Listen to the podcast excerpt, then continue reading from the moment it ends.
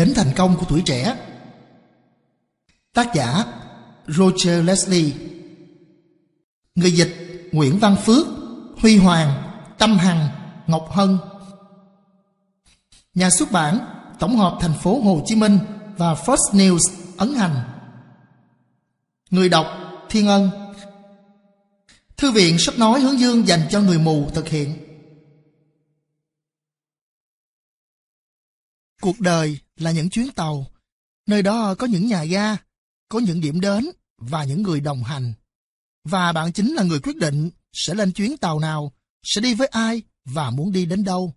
First News Bằng những trải nghiệm đau đớn của tuổi niên thiếu và những trăn trở, thao thức của tuổi trưởng thành, của chính bản thân mình, tôi đã dồn hết tâm huyết để viết nên cuốn sách này với ước mong các bạn trẻ bây giờ sẽ chọn được những chuyến tàu để gặp được nhiều may mắn, hạnh phúc và thành công như chính ước mơ của các bạn.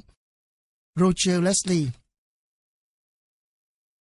Lời giới thiệu Cuộc đời là những chuyến tàu First News trân trọng giới thiệu đến các bạn cuốn sách. Với những ý tưởng độc đáo và thực tế này, khi bước vào cuộc sống, bất cứ ai trong chúng ta đều có rất nhiều sự lựa chọn. Học tập, nghề nghiệp, bạn bè, tình yêu, ước mơ và sự nghiệp.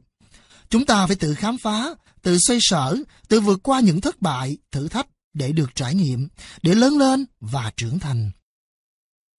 Nhìn lại rất nhiều lần, chúng ta đã quyết định theo cảm tính, theo thói quen của chính mình, hay đi theo những lối mòn, những khuôn mẫu mà người khác đã vạch ra, đã định sẵn, để sau cùng chúng ta chợt nhận ra rằng và ước mơ được quyết định lại. Được sống thật với ước mơ và hoài bão của chính mình. Roger Leslie, một nhà giáo ưu tú, một học giả nổi tiếng của các trường đại học, với những tư tưởng sáng tạo và sâu sắc, bằng chính trải nghiệm cực kỳ vất vả và đau thương thời niên thiếu, cộng với tình yêu, lòng trắc ẩn, sự tâm huyết và trân trọng những ước mơ, những khả năng có thể thực hiện được của những bạn trẻ mà ông tiếp xúc hàng ngày đã thôi thúc ông thực hiện tác phẩm Hành trình đến thành công của tuổi trẻ Success Express for Teens này, ông đã hình tượng hóa con đường đi đến thành công của chúng ta như những chuyến tàu tốc hành vượt qua những chặng đường thú vị để đi đến đích. Và cuộc đời là những chuyến tàu, nơi đó có những nhà ga, có những điểm đến và những người đồng hành. Và bạn chính là người quyết định sẽ lên chuyến tàu nào, sẽ đi với ai và muốn đi đến đâu. Ý tưởng sáng tạo, tâm huyết, sự trải nghiệm, trí tưởng tượng bay bổng nhưng rất thực tế của ông đã làm cho cuốn sách có một sức lôi cuốn kỳ lạ với bạn đọc. Cuốn sách đưa chúng ta đến niềm cảm hứng, những cảm xúc lãng mạn, nhưng vẫn giúp chúng ta cụ thể hóa được những giai đoạn và mục đích của cuộc sống chúng ta. Nơi đó có những con tàu, những chặng đường mà chúng ta sẽ được toàn quyền quyết định. Trên những chuyến tàu đó, bạn sẽ luôn chủ động và có được một tầm nhìn, một viễn cảnh để thực hiện những việc mà bạn mong muốn. Đây là cuốn sách giúp chúng ta lý giải và nhận ra được ước mơ trong từng giai đoạn cuộc sống của mình và tìm được những cách, những con đường để biến những ước mơ đó thành sự thật. Ý nghĩa của cuốn sách sẽ tiếp thêm sức mạnh cho chúng ta trong những cuộc hành trình phía trước. Giúp chúng ta đạt được những thành công trong tương lai. Và đây là cuốn sách không chỉ thiết thực cho các bạn trẻ, mà còn dành cho bạn đọc mọi lứa tuổi. First News Hành trình đến thành công của tuổi trẻ của Roger Leslie thực sự là một nguồn cảm hứng mạnh mẽ và là ngôi sao chỉ đường cho các bạn trẻ tự tin và mạnh mẽ hơn khi tham gia những cuộc hành trình, thực hiện những ước mơ của cuộc đời. Thành công sẽ đến với những ai có tầm nhìn và biết tin vào chính mình. Debbie Womack, Giám đốc nhân lực Hiệp hội Thanh niên Texas. Hành trình đến thành công của tuổi trẻ ra đời thật đúng lúc và nhanh chóng thu hút mọi người. Bằng hình tượng, ngôn ngữ chân thật đi vào lòng người, cuốn sách là một định hướng mới cho tuổi trẻ hiện nay. Ern A. Gronman, tác giả quyển trò chuyện về cái chết và sự sống. Đây là cuốn sách vô cùng hữu ích cho các bạn trẻ, cho những ai đang khám phá cuộc sống bằng những lời khuyên hữu ích và hướng dẫn thiết thực. Cuốn sách sẽ giúp các bạn trẻ định hướng đến hạnh phúc và thành công trong quá trình tự khẳng định và nhận thức bản thân. Laurie L. Patterson, hiệu trưởng trường BALS. Quyển sách thực sự bổ ích với những kỹ năng và cách nhìn giúp bạn đọc chủ động trong học tập cũng như trong mọi hoạt động khác trong cuộc sống của mình. Hima Moore, nhà tư vấn giáo dục. Đây là quyển sách cần thiết cho học sinh và sinh viên. Những ý tưởng sâu sắc của Roger là nguồn động viên giúp bạn đọc phát huy hết khả năng, năng lực bản thân và sự sáng tạo. Tự tin, dám nghĩ, dám làm để theo đuổi mọi ước mơ của mình. Tôi chúc các bạn trẻ sẽ gặt hái được nhiều thành công qua những trang viết đầy nhiệt huyết của tác giả. Sir Edward, Giám đốc Hiệp hội Thể thao học sinh sinh viên. Roger Leslie là một thầy giáo đầy tâm huyết với quyển sách này. Các bạn học sinh, sinh viên chắc chắn sẽ tìm thấy rất nhiều điều thú vị về năng lực tiềm ẩn của mình, cũng như sự tự tin vượt qua rào cản bản thân để thực hiện những đột phá của tuổi trẻ. Tiến sĩ Carrie Robin, hiệu trưởng trường Clearbrook. Một quyển sách tuyệt vời hướng đến các em đến những điều tốt đẹp trong cuộc sống. Đọc xong cuốn sách, ngay ngày mai tôi sẽ mua một tấm bảng để cho con gái tôi tự làm hành trình của cuộc đời. Sheila Ryan Maslin, tác giả cuốn Ma túy và giới trẻ. Ngay cả tôi, ở tuổi 40, còn thấy phấn chấn với những cuộc hành trình sắp tới của đời mình, điều mà tôi không có được trước khi đọc cuốn sách. Amanda Matheson, giám đốc công ty ASC. Tìm một chiếc vé, chọn một con tàu.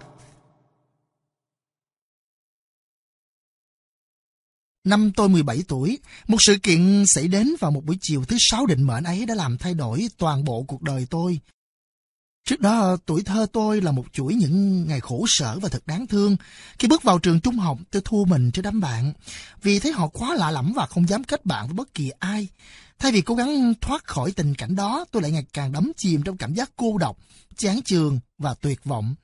Mặc dù tôi có được nhiều điều mà người khác ước ao, một gia đình hạnh phúc, một sức khỏe tốt, một trí thông minh, một vẻ ngoài không có gì phải phàn nàn, ngoại trừ đôi lúc xen lẫn những cảm giác tiêu cực đó, thế nhưng tôi vẫn thấy chán nản vô cùng. Cùng gia đình chuyển đến một nơi mới, đã giúp tâm trạng tôi phấn chấn hơn. Ở ngôi trường mới, tôi thấy mọi thứ đều khác hẳn. Tôi bước vào năm thứ hai ở bậc đại học. Với một niềm hy vọng tràn đầy, nhưng vẫn chưa có điều gì giúp tôi cảm thấy rằng mình có thể có được cuộc sống tốt hơn. Và trong tôi, niềm hy vọng đó vẫn chưa chuyển thành cảm giác tự tin. Ba mẹ tôi luôn bảo tôi là một đứa con ngoan. Thầy cô vẫn khen tôi vì đạt những kết quả học tập tốt. Tôi đã có được những người bạn rất tuyệt vời, nhưng sâu thẳm trong lòng, tôi thấy mình giống như một chàng sinh viên năm nhất vẫn còn rất nhiều thiếu sót và thiếu tự tin. Bởi chưa hiểu nhiều về cuộc sống, nên tôi biết mình sẽ gặp rất nhiều khó khăn khi phải đương đầu với những cảm xúc đang từng ngày đè nén trong tôi. Vào một buổi chiều nóng nực, tôi lái xe một mình chạy dọc trên con đường Little York, vắng vẻ và trong lòng cảm thấy buồn khi nghĩ về mình và cuộc đời mình. Khi dừng lại ở một ngã tư, tôi bật cuộn băng Beast of Eight của ca sĩ Stick và vẽ ra ngoài xa lộ. Lời của một bản nhạc mà tôi đã nghe không biết bao nhiêu lần chợt làm tâm trí tôi bừng sáng. Bài hát ấy đã đem đến cho tôi đúng những gì mà tôi đang khao khát kiếm tìm. Đó là một niềm tin vào cuộc sống. Tôi thấy vui vì cuối cùng tôi đã tìm thấy con người mà bấy lâu nay tôi vẫn luôn đi tìm. Tôi cảm thấy hài lòng về chính bản thân mình và tôi hoàn toàn tin vào điều đó. Hôm nay tôi rất vui. Bài hát không lãng mạn, không sâu sắc, nhưng lại đem đến cho trái tim tôi đúng những gì mà nó đang khát khao, kiếm tìm. Đó là một niềm tin vào cuộc sống. Tôi cảm thấy mạnh mẽ hẳn lên, cảm giác yếu đuối bấy lâu nay vẫn luôn ngự trị trong tôi, chợt tan biến. Chính trong khoảnh khắc đó, tôi bỗng nhận ra rằng tất cả mọi thứ trong cuộc đời này, kể cả những cảm xúc, đều do tôi quyết định, do tôi chọn lựa. Điều đó cũng giống như tôi, đến ga xe lửa và chọn những chuyến xe lửa nào sẽ đưa tôi đến nơi muốn đến. Tôi nhận ra rằng tôi có quyền chọn hướng đi cho cuộc đời mình và tôi phải hoàn toàn chịu trách nhiệm cho những quyết định đó. Rõ ràng, khi còn ở thời niên thiếu, tôi đã đáp lên một chuyến tàu và tự chuốc lấy toàn những thất bại. Vào đêm hôm đó, tôi nhận ra rằng hoàn toàn có thể xuống tàu và chọn một chiếc vé của bất kỳ chuyến tàu nào khác. Dù còn trẻ và chưa có kinh nghiệm về cuộc sống, nhưng điều đó không quan trọng, dù rằng tôi vẫn luôn cảm thấy mình như một anh chàng sinh viên năm nhất và không biết phải làm thế nào để có cuộc sống như mong đợi. Điều này cũng không quan trọng, điều quan trọng là bản thân tôi phải chịu trách nhiệm về cuộc sống của mình, bỏ qua quá khứ. Cuối cùng tôi đã xác định cuộc đời mình có thành công hay không, sẽ vui hay buồn, sẽ hạnh phúc hay bất hạnh, đều là do tôi. Không ai và không điều gì có thể quyết định thay tôi. Tôi cảm thấy phấn khởi trước khám phá mới mẻ của mình. Chỉ trong một tích tắc của một ngày bình thường với bao ngày bình thường khác, Tôi đã đi trên con đường đó và nghe bài hát đó rất nhiều lần. Trước đó, tôi luôn cho rằng cuộc đời của chúng ta chỉ thay đổi trước những bước ngoặt lớn như nỗi đau mất mát người thân, niềm vui bất ngờ như trúng số hay đột nhiên trở nên giàu có. Nhưng đối với tôi, cuộc đời tôi đã thực sự thay đổi vào buổi tối hôm đó. Đôi khi, chúng ta có thể sẽ tìm thấy chính mình qua những trải nghiệm rất đổi bình dị thường ngày. Chính bài hát giản dị ấy đã thôi thúc tôi phải quyết tâm sống hạnh phúc. Và biết đâu, hình ảnh về một chuyến tàu giúp bạn tìm lại được những điều mà bạn vẫn luôn trăn trở. Suy tư, Nói một cách hình tượng, đêm hôm đó tôi đã đổi chiếc vé khiến tôi luôn cảm thấy thương hại cho bản thân mình và mua chiếc vé của chuyến tàu hạnh phúc. Chiếc vé này có nhiều chặng hơn vì hành trình của chuyến tàu này cũng chi tiết hơn. Và do vậy, tôi cũng cần phải quyết tâm hơn để có thể đi đến chặng đường cuối cùng. Và chuyến tàu cũng cần có sự hỗ trợ của tôi để các máy móc luôn được cung cấp nhiên liệu vừa đủ. Khi tôi chọn một chuyến tàu, tôi biết mình cần phải nỗ lực hết sức, nhưng tôi sẵn sàng làm điều đó, bởi vì tôi muốn đi đến nơi mình đã định. Khi đã bắt đầu một cuộc hành trình mới, tôi khám phá ra rằng tôi không phải là người đầu tiên khai phá những vùng đất mới. Cuộc sống luôn có sẵn những con đường cho những chuyến tàu mang chúng ta đến nơi chúng ta muốn đến. Các nhà ga đã được xây xong, các động cơ của đầu máy xe lửa cũng đang vận hành tốt, và những đường ray kia đều đã được thiết kế để đưa bạn đến bất cứ nơi nào, thậm chí đến những nơi bạn chưa từng nghĩ đến. Hãy hình dung là bạn đang đứng ở một sân ga trước một lịch trình của vô số những chuyến tàu đến bất kỳ nơi nào. Vé dành cho bạn vẫn còn và sự cam kết cho quyết tâm của bạn chính là giá trị của chiếc vé. Với chiếc vé đó, chuyến tàu sẽ đưa bạn đến nơi bạn đã chọn, đôi khi còn hơn cả bạn mong đợi. Vậy bạn có bắt buộc phải đi trên một chuyến tàu duy nhất trong cuộc đời của mình hay không? Tất nhiên là không rồi. Bạn hoàn toàn có thể quay trở lại nhà ga bất kỳ lúc nào và đón một chuyến tàu khác, hay bạn có thể lên lại một chuyến tàu mà bạn đã từng đi. Bạn chỉ cần tuân theo một quy định duy nhất. Đó là tại mỗi thời điểm, bạn chỉ được phép ở trên mỗi chuyến tàu mà thôi, và trong khi đó bạn vẫn có thể xem thông tin của những chuyến tàu khác phù hợp hơn với mình. Nhưng cho dù là bạn muốn đi đến bất kỳ nơi nào đi chăng nữa, thì bạn cũng nên kiên nhẫn để có thể hưởng ngoạn cảnh đẹp trên từng chặng đường đi. Xuống tại đúng nhà ga của chuyến tàu đó và quyết tâm đi đến nơi mình đã dự định. Và giờ đây bạn đang đứng trước bản chi tiết của lịch trình của những chuyến tàu Việc đầu tiên bạn cần làm là phải chọn cho mình một chuyến tàu và mua một chiếc vé. Nhưng bạn cũng nên chú ý đến chiều dài của chặng đường mình sẽ đi nữa đấy nha. Thời điểm khởi hành Cuốn sách này mượn hình ảnh của một cuộc hành trình mà trong đó ờ, bạn sẽ là một trong số những hành khách của chuyến tàu lần lượt đi qua từng chặng đường của cuộc hành trình đi đến sân ga, hạnh phúc và thành công. Trong hành trình đi tìm hạnh phúc và thành công, bạn chỉ có thể tích lũy những kinh nghiệm quý báu qua từng trải nghiệm thực tế và bạn sẽ học hỏi thêm từ những kinh nghiệm sống hàng ngày. Hãy ghi lại những suy nghĩ, cảm nhận của bạn sau từng chặng đường, trên suốt cuộc hành trình để khi nhìn lại, bạn sẽ thấy mình góp nhặt kinh nghiệm ra sao. Bất chợt bạn nhận ra rằng mình cũng có những sức mạnh phi thường và hiểu được đâu là điều tiếp thêm cho bạn những sức mạnh đó. Cuộc sống buộc bạn phải luôn thực hiện một chuỗi các lựa chọn. Bạn sẽ phải thực hiện vô vàng quyết định trong cuộc đời mình, chọn trường để học, chọn công việc, chọn chỗ làm, chọn bạn đời. Triết lý cơ bản nhất mà bạn nên nhớ đó là bạn chính là người thầy tốt nhất của chính mình. Khi bạn càng hiểu rõ mình thì bạn càng khám phá và học hỏi được nhiều điều bạn cần từ cuộc sống. Hiện giờ bạn đang đứng ở nhà ga rồi đấy. Giờ tàu chạy bạn đang được loan báo khắp nơi. Đầu máy xe lửa cũng đã bắt đầu khởi động. Bạn hãy nhanh chân đến quầy soát vé để lên chuyến tàu của mình. Cuộc hành trình của bạn giờ đã bắt đầu. Trước khi lên tàu, Hồi tưởng lại những kỷ niệm đáng nhớ thời thơ ấu. Sức mạnh của cuộc sống nằm ở những thời khắc của hiện tại. Khi mở cánh cửa bước vào cuộc sống, bạn luôn vạch rõ những dự định, những điều mình mong muốn. Nhưng quan trọng hơn là hiện giờ bạn đang khát khao điều gì và còn còn muốn theo đuổi những mong muốn, dự định trước đây nữa hay không.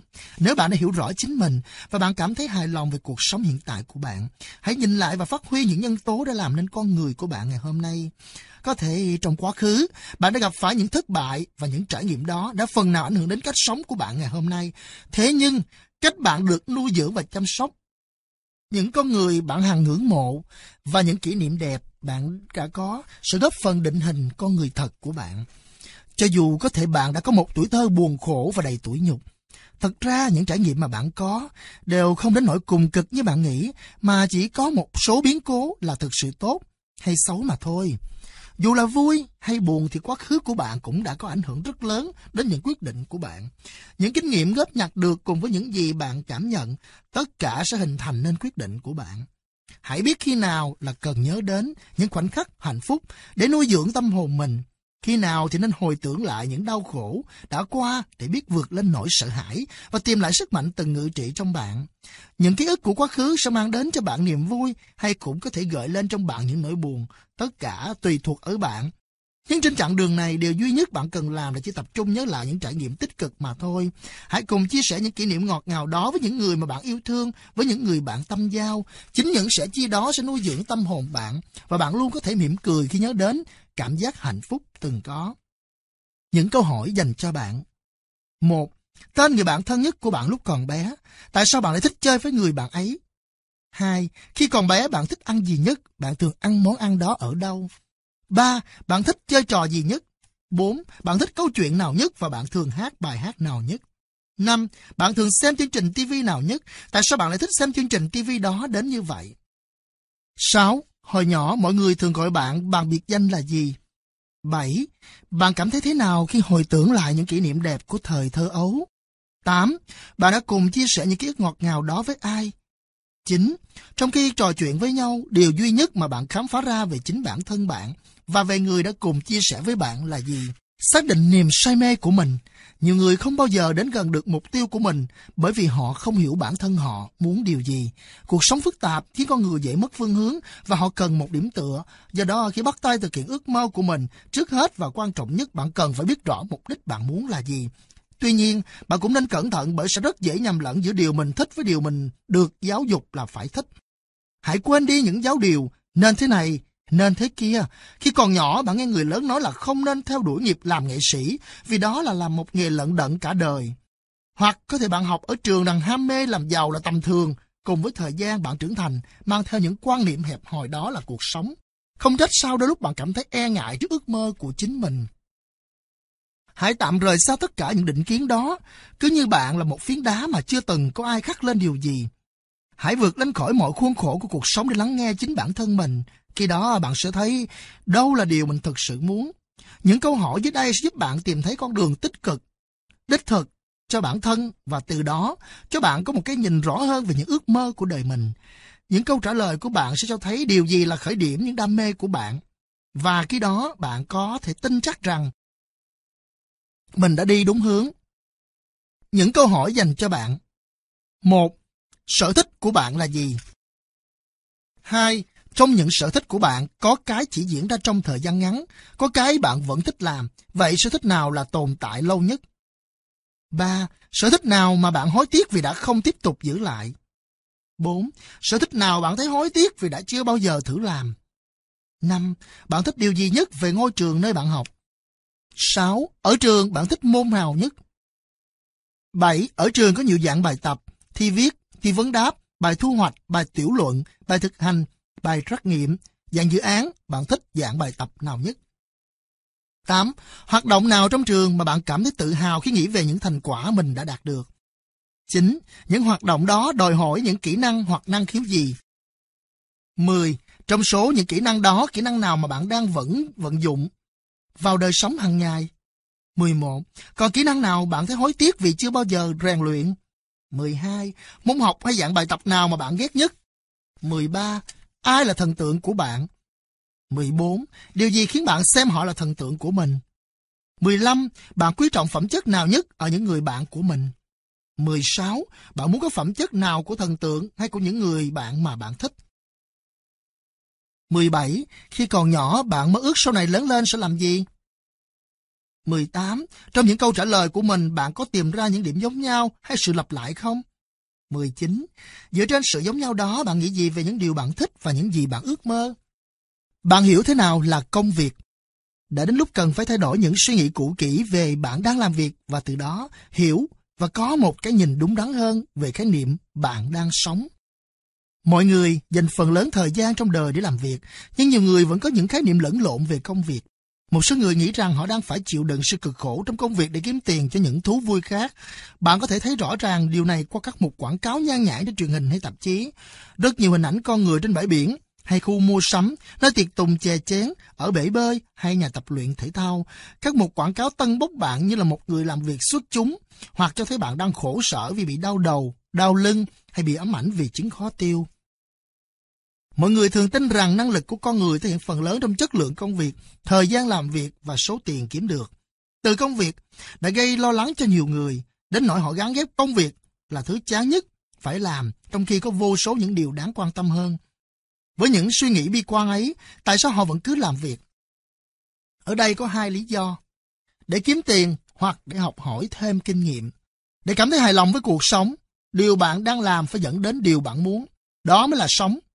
Nếu không, bạn chỉ là đang làm việc mà thôi.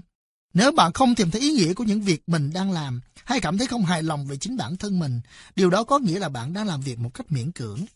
Đôi khi, hình dung ra trước những điều mình mong muốn sẽ giúp bạn loại bỏ những điều mình không thích làm.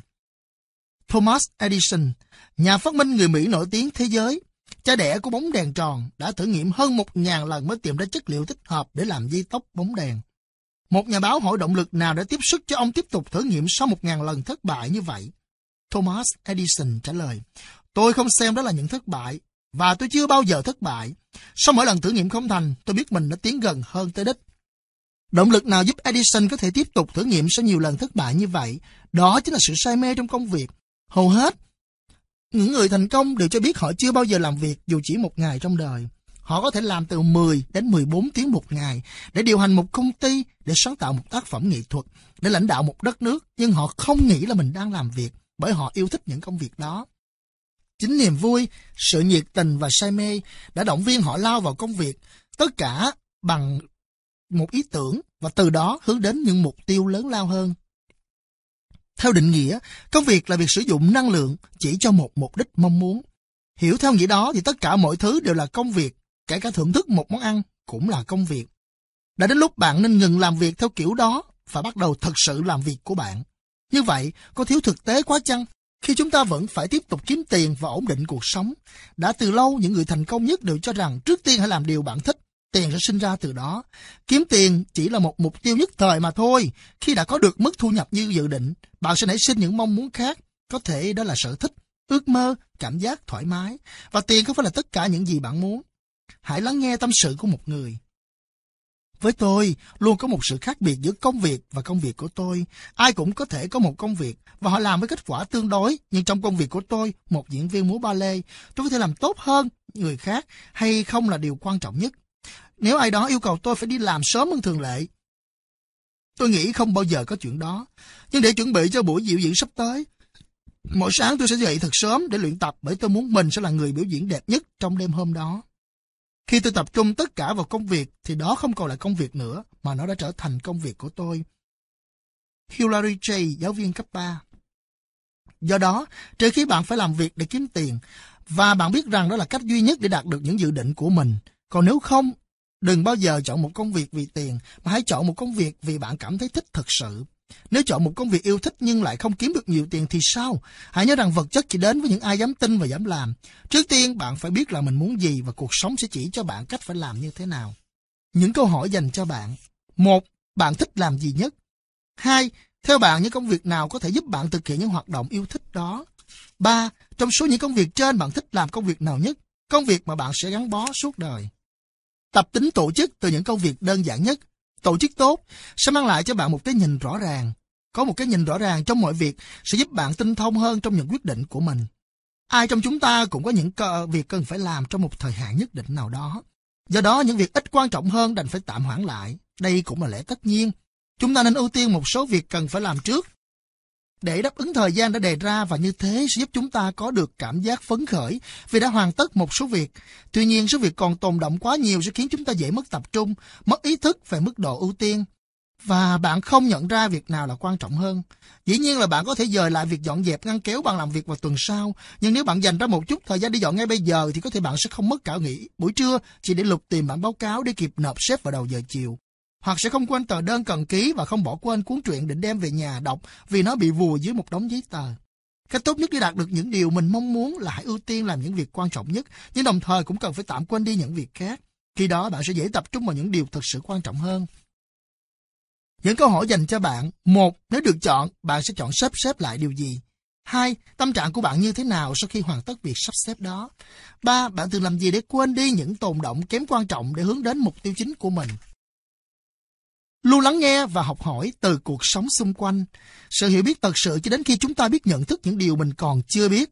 Cuộc sống cũng giống như một vở kịch mà trong đó chúng ta là những diễn viên phải đóng nhiều vai diễn khác nhau và chúng ta đều tỏ ra là những diễn viên có khả năng trong từng vai diễn đó và thật ngạc nhiên là chúng ta có thể đảm nhận nhiều vai diễn đến như thế và còn có thể nhập vai rất nhanh khi cần thiết. Trong một ngày, bạn có thể đóng vai một người bạn, một anh sinh viên, một người hâm mộ bóng đá, một người hòa giải nhân xung đột, một nhà phê bình âm nhạc, một người tài xế, một ông già Noel.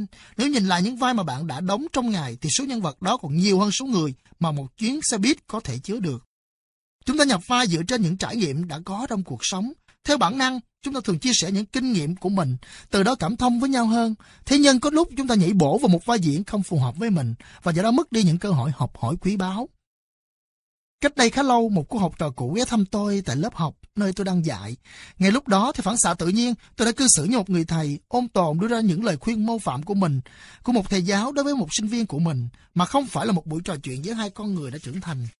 Tôi cảm thấy hơi lạ vì người học trò đó không cư xử với tôi như những người học trò mà tôi vẫn tiếp xúc mỗi ngày. Tôi thắc mắc tại sao lại có sự khác biệt đó và cuối cùng thì tôi cũng đã hiểu. Bởi tôi đã nhập vào vai một người thầy quá nhanh và đã bỏ qua một bài học từ cuộc sống mà tôi cần phải học. Vai diễn không phù hợp đó gây cho tôi những trở ngại rất lớn trong việc lắng nghe. Dù cho một người thầy có thoáng đến mức nào đi nữa thì vẫn là một người thầy, là người chỉ bảo và sinh viên phải là người lắng nghe. Mai thai tôi đã nhận ra và thoát khỏi vai diễn đó, thế là tôi lại có thể lắng nghe một cách chăm chú hơn. Mẹ em nói em phải biết kiên nhẫn. Mẹ nói khi em thực sự quyết tâm và bắt tay vào làm bất cứ việc gì thì chắc chắn em sẽ làm được. Nhưng cần phải có thời gian để ý chuyển ý tưởng đó thành hiện thực và điều đó cần đến sự kiên nhẫn. Cô học trò mỉm cười, rồi nói tiếp, để từ đó em thôi không còn lo lắng ước mơ của mình có thể trở thành hiện thực hay không. Em chỉ tập trung làm việc và biết rằng đó chỉ là vấn đề thời gian. Điều quan trọng ở đây là niềm tin. Tôi thật sự ngạc nhiên khi nghe những điều của học trò tôi vừa nói. Hoàn cảnh của tôi lúc ấy có phần rất giống với cô. Đó là lúc tôi đang chán nản vô cùng. Tôi đã viết và gửi đi những bản thảo của mình nhưng tất cả đều bị từ chối. Vừa mới sáng hôm đó trên đường đến trường tôi còn cầu nguyện. Con không biết con đã làm sai điều gì nhưng xin hãy giúp con. Những lời tâm sự mộc mạc của con học trò cũ đã mang lại cho tôi niềm tin và những cố gắng của mình.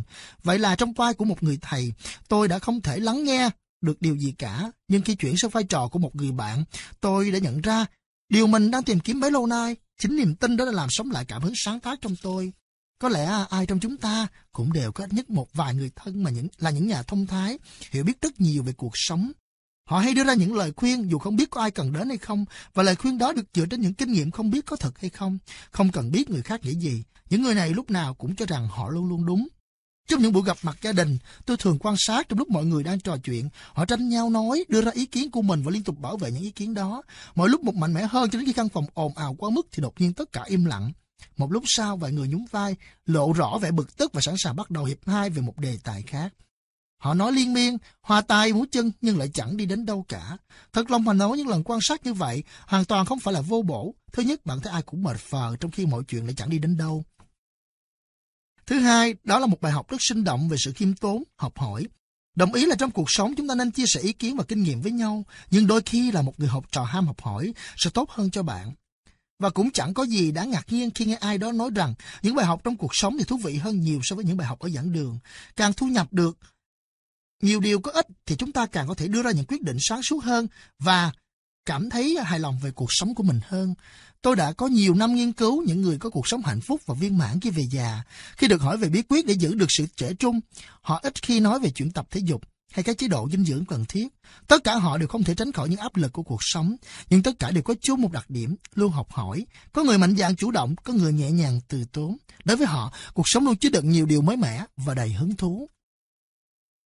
Chắc chắn bạn có những điều hay khiến mọi người thích lắng nghe, nhưng hãy nhớ rằng học hỏi là động lực cho mọi sự phát triển và kỹ năng duy nhất để học hỏi là phải biết lắng nghe. Những câu hỏi dành cho bạn. Một, hãy nghĩ đến một sự kiện sắp diễn ra ở nơi bạn đang ở. Hai, hãy tìm xem hai kỹ năng lắng nghe nào cần thiết ở sự kiện đó cho thấy bạn là người luôn học hỏi. Ví dụ, đặt câu hỏi phản hồi, ngôn ngữ cơ thể, thái độ.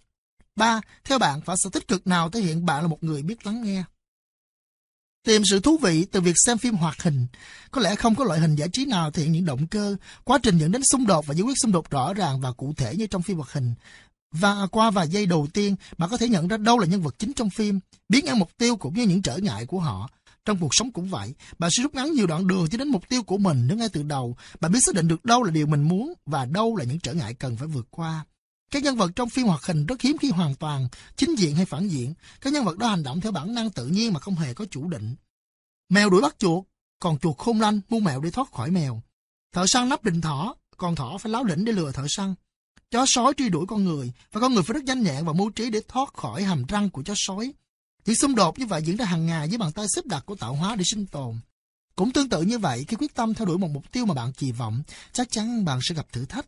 Do đó bạn cần phải sáng suốt để có thể lường trước những trở ngại, từ đó có cách thực hiện tốt nhất và bạn sẽ thấy hài lòng về những gì mình đã làm. Những nhân vật trong phim hoạt hình luôn quyết tâm và cố gắng hết mình để thực hiện những gì bạn muốn làm. Không bao giờ có chuyện từ bỏ, bất kỳ nỗ lực nào cũng cần phải có sự sáng tạo không ngừng. Nhân vật luôn học hỏi và tiến bộ rất nhanh từ những thất bại đó. Cuộc sống cũng vậy, sự quyết tâm sẽ nảy sinh khả năng sáng tạo không ngừng. Chúng ta từng bước vượt qua những trở ngại trước mắt, có thể nhận ra nhanh chóng những gì không cần thiết để bỏ qua, nhằm tiến gần hơn đến mục tiêu đã định. Tính hài hước của những bộ phim hoạt động rất đáng để học hỏi cho dù nhân vật chính đã phải trải qua biết bao khó khăn, có lúc vô cùng chán nản khi liên tục gặp phải thất bại, nhưng vẫn bộc lộ một vẻ kiên nhẫn đáng nể phục, vui vẻ, học hỏi và bắt đầu lại. Khi quá chi ly nghiêm khắc với bản thân, khi phân vân giữa một công việc mình thích và một công việc mình nên làm thì bạn sẽ không thể tránh khỏi cảm giác thất vọng và những thất bại phía trước.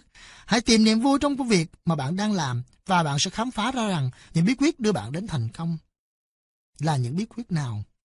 Vậy, hãy xem để so sánh, hãy cười, thưởng thức và học hỏi.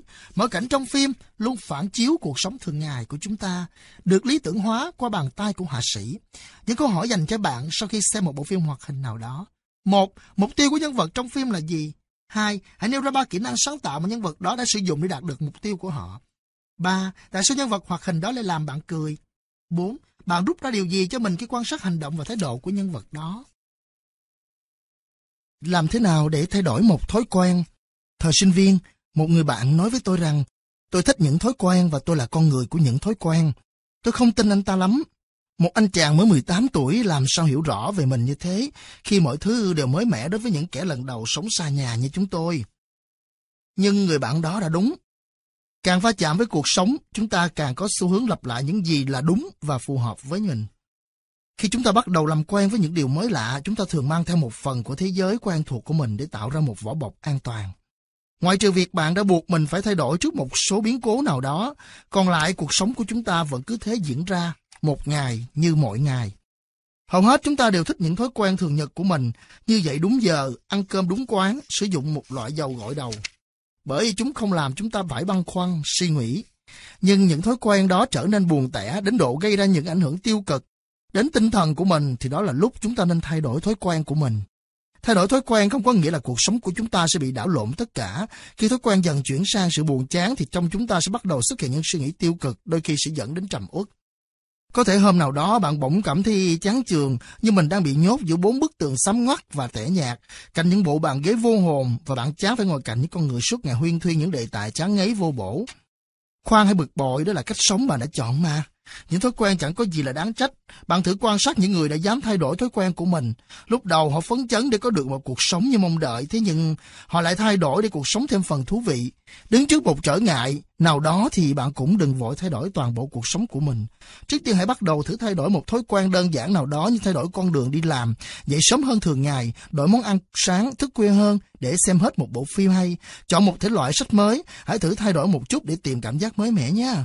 Một trong những kỷ niệm đáng nhớ nhất của tôi là lần đi đến trường qua chặng đường thú vị dài hơn 25 dặm vào buổi sáng hôm ấy.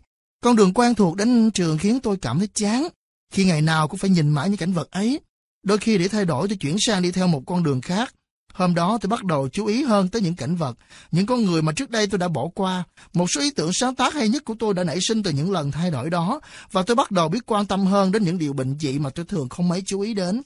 Những khi đó à, khả năng sáng tạo của bạn được kích thích nhiều hơn so với khi bạn đơn giản để cuộc sống trôi đi. Những câu hỏi dành cho bạn. Một, bạn có thói quen nào đã trở nên quá quen thuộc đến nỗi bạn không cảm thấy đó là một thói quen nữa. Thói quen đó là gì? Hai, thử thay đổi thói quen bằng một hoạt động khác. Ba, hãy nêu lên hai ý tưởng sáng tạo mà bạn đã nghĩ ra bằng kinh nghiệm sống của mình. Bốn, bạn học được điều gì mới khi phá bỏ một thói quen cũ?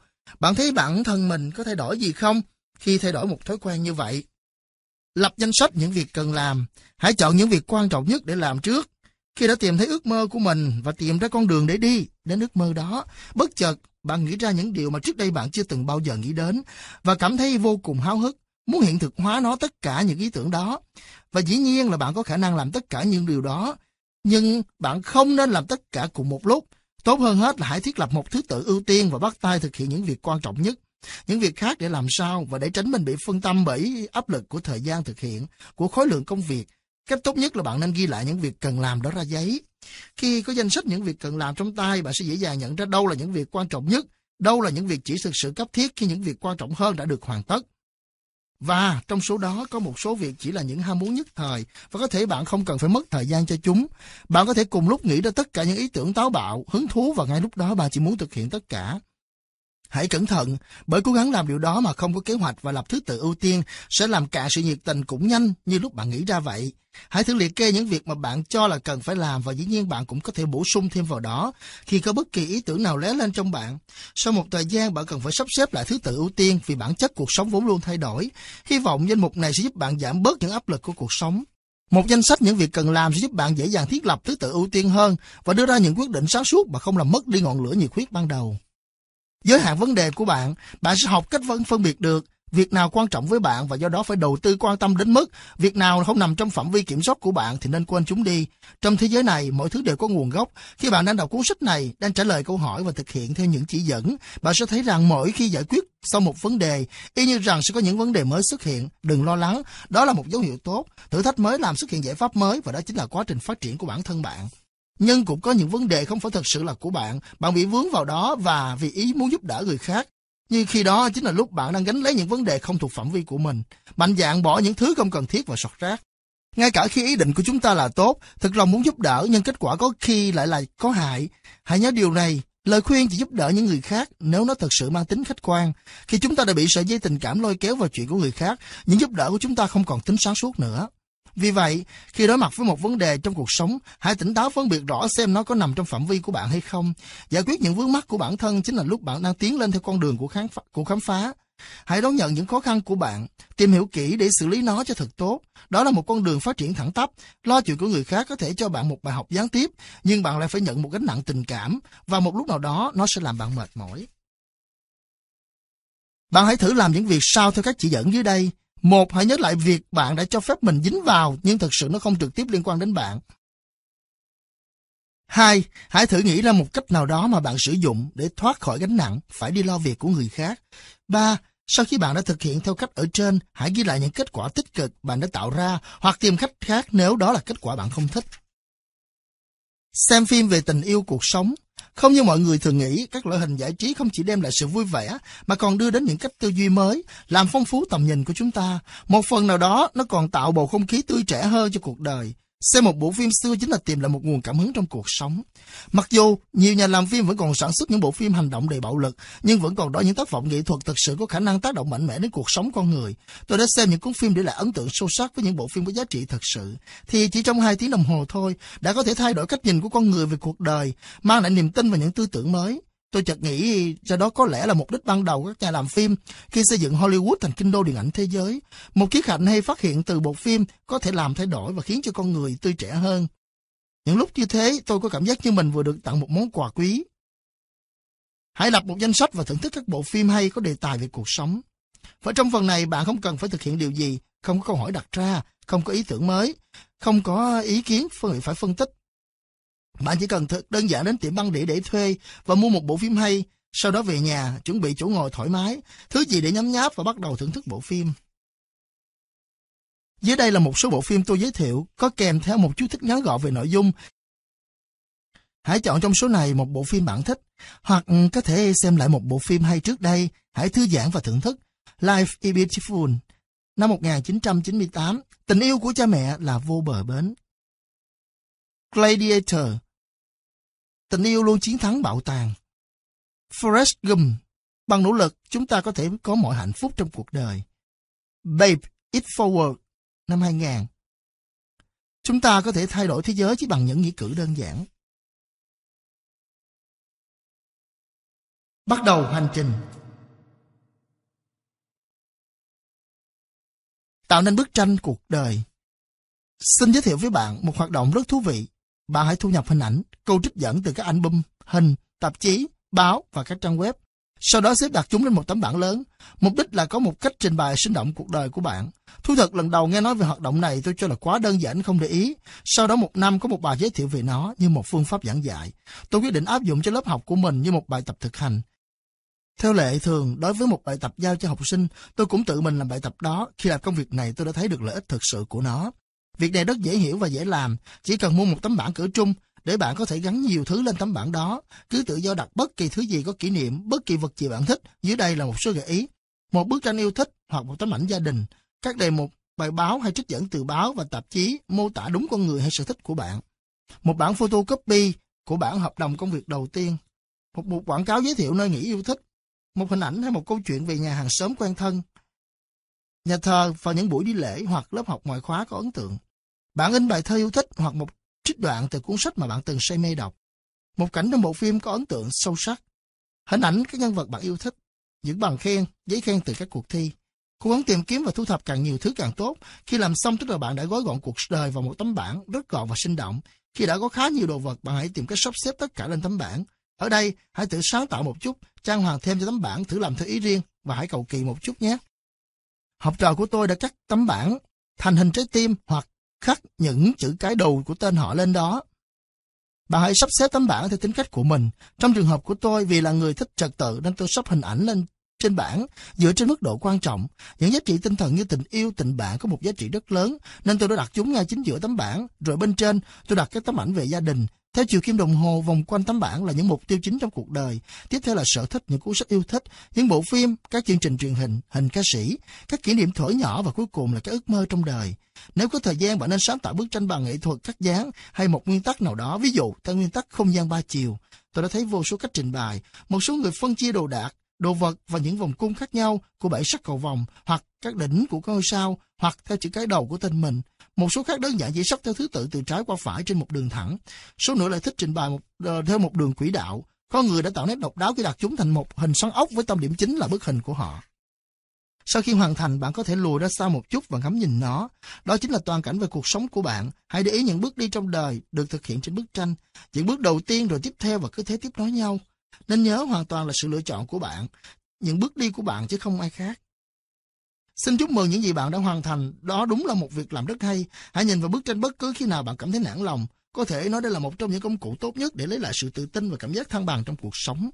Bức tranh cuộc đời là một tác phẩm đặc biệt, một tấm gương phản chiếu bạn đã từng là ai, bây giờ bạn là ai và ước mơ của bạn đang diễn ra như thế nào. Hãy cập nhật bức tranh để thể hiện những sự kiện tiếp theo trong đời. Tôi thường để nguyên bức tranh ban đầu và tạo một bức tranh mới vào những cột mốc quan trọng.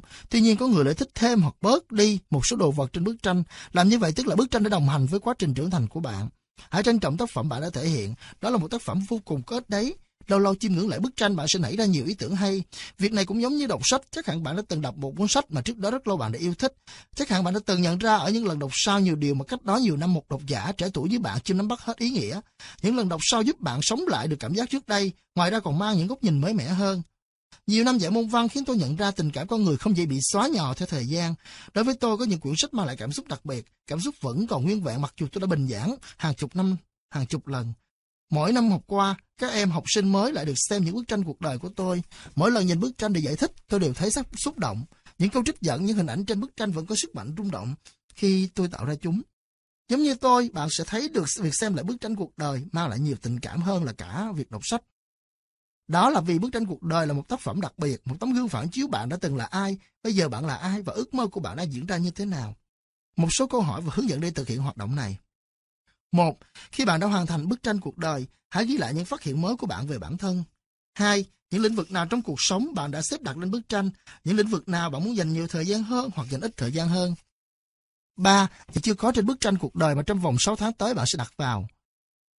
4. Qua việc quan sát bức tranh, những gì khiến bạn hài lòng tại thời điểm này. Xác định mục đích sống qua những hoạt động đề ra trong những phần trước, bạn đã thấy được phần nào sở thích của mình và điều gì có thể lôi cuốn tình cảm, làm thay đổi hành động của bạn. Có một hoạt động, động cơ thì mẫn khiến bạn thực hiện các hoạt động đó theo một cách riêng. Đó là những lợi ích mà bạn theo đuổi và sẽ cảm thấy mãn nguyện nếu đạt được. Chúng hé mở về con người bạn, nhưng đó mới chỉ là một thể hiện nhỏ của bức tranh rộng lớn hơn mà bạn sẽ phải tiếp tục khám phá. Bây giờ là thời điểm thích hợp để đào sâu vào khả năng hiện tại. Hãy chú ý những tố chất đã mang lại thành công, những niềm vui để tạo nên cuộc sống khiến bạn hài lòng. Hãy tìm các mối liên hệ, bạn sẽ ngạc nhiên thấy có sự liên quan giữa cuộc sống trong quá khứ và cuộc sống hiện tại. Trong quá khứ có nhiều lúc bạn cảm thấy rất hài lòng đấy chứ, còn hiện tại thì không. Chẳng hạn, hãy so sánh và sẽ thấy có một mẫu lặp đi lặp lại thể hiện sự khác nhau giữa quá khứ và hiện tại. Dù sao chăng nữa, tự đánh giá bản thân là một hoạt động tốt sẽ mang lại nhiều thông tin quý giá. Phần này có một số câu hỏi mang tính mở hơn. Bạn hãy trả lời càng nhanh càng tốt. Hãy đo thời gian chỉ dành từ 3 tới 5 phút cho một câu hỏi. Ghi ra bất kỳ câu trả lời. Bật ra trong đầu, chú ý đừng bị sa vào cái bẫy, những điều nên làm. Nếu ngừng quá lâu ở một câu hỏi, bạn sẽ chọn cách trả lời theo sách vở chứ không còn thể hiện bản thân. Suy nghĩ và trả lời với tinh thần trung thực, nhanh chóng và chính xác. Bất kỳ ý tưởng nào xuất hiện trong đầu, dù đang nghĩ thầm, thật kỳ cục, bạn cũng nên ghi ra. Câu chuyện Eureka của nhà bác học cổ đại Archimedes cho thấy ý tưởng bất ngờ, có khi là ý tưởng hay nhất. Hãy cởi mở với bản thân, đừng gò bỏ vào khuôn phép nào. Dưới đây là một số câu hỏi dành cho bạn. Một, bạn yêu thích ai, điều gì, công việc gì? Hai, bạn tỏ ra vượt trội trong công việc và hoạt động nào? Ba, thời gian trôi qua thật quý giá, bạn biết điều đó và bạn muốn sử dụng thời gian để làm việc gì? Bốn, hãy nghiên cứu kết quả những câu trả lời trên và suy nghĩ điều này bạn muốn theo đuổi việc gì trong suốt cuộc đời. Ghi nhớ 10 mục tiêu quan trọng bạn hãy liệt kê 10 mục tiêu quan trọng lên một tấm thẻ giấy có kích thước 3 x 5 cm. Giữ nó cẩn thận, sau này bạn phải dò lại thường xuyên để đánh dấu mục tiêu nào đã hoàn thành. Để thực hiện mục đích sống, bạn phải biết cụ thể mình cần làm gì. Trí não con người làm việc liên tục và thường xuyên chịu thử thách. Những thất bại sẽ khiến con người dễ chán nản, tập trung không đúng vào điều bạn muốn, tức là không cho trí óc những món ăn thích hợp. Có một câu ngạn ngữ hay, nếu bạn không biết mình đang đi đâu thì đi theo con đường nào cũng như nhau. Bạn có thể chọn phải con đường đầy trong gai khi không biết mục tiêu và hãy nhớ có những con đường bạn hoàn toàn nên tránh xa. Tuy nhiên, biết được mục đích sống không phải là tất cả. Bạn cần xác định mình phải làm gì. Tiếp theo, trí óc bạn sẽ ngay lập tức tạo ra nhiều cách thức thực hiện. Bạn sẽ rất bận rộn nhưng không gì vui bằng cảm giác khám phá ra mục đích và thử nghiệm nhiều cách để hoàn thành chúng. Khi bạn đã xác định mục đích sống, trí óc của bạn ngay lập tức sẽ tạo ra vô số ý tưởng để thực hiện. Hãy ghi những mục tiêu quan trọng lên một tấm thẻ 3 x 5 cm. Cần ghi thật gọn gàng, rõ ràng chỉ nên dùng một tấm thẻ giấy thật nhỏ, cỡ 3 x 5 cm là đủ để bạn mang theo bất cứ lúc nào. Hàng ngày nhớ xem lại tấm thẻ, bạn có thể mang nó theo bên mình hoặc gắn nó ở chỗ thường nhìn thấy, ví dụ dán nó lên tấm gương, xem lại mục tiêu thường xuyên tức là bạn đang luyện tập cho trí óc nhận diện những cơ hội. Dần dần những mục tiêu đó trở thành một phản xạ tự động, chúng trở thành một phần tự nhiên của bạn, giống như việc thức dậy mỗi buổi sáng. Không cần định giới hạn thời gian để đặt mục tiêu, chỉ cần xem lại mỗi ngày bạn sẽ ngạc nhiên về sự tiến bộ của mình. Mục tiêu rõ ràng là chìa khóa dẫn đến thành công. Một điều cuối cùng, đừng ép buộc bản thân phải tìm cách thực hiện tối ưu. Bất kỳ cách nào cũng đều tốt. Điều then chốt cần nhớ là bạn đang ở đâu và bạn muốn đến đâu. Việc còn lại là sau đó hãy để cho cuộc sống dẫn dắt bạn một cách tự nhiên. Bạn chỉ việc thưởng thức chuyến đi đó. Sau đây là một số bước hướng dẫn bạn cách ghi lại sắc các mục tiêu. một Xác định 10 mục tiêu bạn muốn đạt được. 2. Ghi các mục tiêu đó lên một tấm thẻ giấy kích thước 3 x 5 cm. Nhớ giữ tấm thẻ đó ở nơi bạn dễ nhìn thấy. 3. Hàng ngày đọc lại tấm thẻ để giữ cho trí óc luôn tập trung vào những cơ hội đang đến với bạn mỗi ngày. Hãy để óc sáng tạo dẫn dắt và hãy thưởng thức chuyến đi này. Phấn đấu hết mình. Ở đây không có câu hỏi hay hoạt động nào, nhưng tôi muốn bạn ghi nhớ một ý rất quan trọng. Khi tham gia bất kỳ hoạt động nào, bạn nên tham gia hết mình, hết khả năng. Chất lượng công việc quyết định tài năng, số lượng chỉ là thứ yếu. Một người sẽ không bao giờ thông thạo kỹ năng ở mức cao nếu họ chưa cố gắng ở mức thấp. Trong trường học, học giỏi ở một lớp, tức là đã chuẩn bị tốt để học giỏi ở lớp tiếp theo. Kiến thức cơ bản là sự chuẩn bị cần thiết để học những khái niệm cao hơn. Ví dụ, bạn áp dụng bài học môn đại số để hiểu các định lý của môn hình học. Hình học giúp bạn học tiếp môn lượng giác. Tiếp theo và không phải ngẫu nhiên, bạn sẽ học được những lĩnh vực cao hơn, như môn vật lý học cao cấp. Tất cả những bài học đều có quan hệ với nhau. Tất cả bài học đều có quan hệ với nhau, không bao giờ có điều gì đạt được mà không có dựa trên nền tảng nào. Vấn đề ở đây là biết kết hợp những điều mới với vốn kiến thức bạn đã tích lũy. Khi bạn đã đạt được ừ, mức xuất sắc, ngay lập tức bạn đã vượt qua ngưỡng tầm thường và tiến vào thế giới của các nghệ sĩ. Công việc bây giờ không còn thuần túy là công việc, mà là một tác phẩm. Một tác phẩm vô cùng sống động, vì khi nhìn vào mọi người có thể nhận ra cá tính sáng tạo của bạn. Sự xuất sắc sẽ mở đường cho nhiều cơ hội xảy ra. Trong mọi công việc, đặc biệt là những hoạt động có liên quan đến mục đích sống, hãy phấn đấu hết sức mình. Thật đơn giản biết đó là điều gì, sau đó cố gắng có được nó, rồi tiếp tục ở mức độ cao hơn. Tất cả đều có thể đạt được bằng sự phấn đấu đạt mức xuất sắc. Ngay khi có cảm giác đầu tiên của sự xuất sắc, bạn đã trở thành một nghệ sĩ. Đối với nghệ sĩ, không có gì là không thể đạt được. Bạn có thể làm được nhiều thứ khi bạn phấn đấu hết mình bạn nhé. Phần bổ thời gian, bạn cần phải loại bỏ những công việc không còn cần thiết trong cuộc sống và thay chúng bằng những công việc thích hợp hơn. Rào cản lớn nhất trên chuyến đi không phải là nỗi sợ thất bại, áp lực hay sự đảo lộn của cuộc sống. Những trở ngại thường gặp nhất chính là làm sao có đủ thời gian. Chúng ta thường có quá nhiều việc phải làm, bài tập, những cuộc họp, công việc nhà, rồi việc làm thêm. Hơn nữa còn phải chăm lo đến đời sống tinh thần, phải cập nhật những hiểu biết xã hội, phải quan tâm đến điểm số trong trường, vân vân. Bản thân cuộc sống vốn dĩ là thế, nhưng chính bạn mới là người quyết định cuộc đời bạn diễn ra như thế nào.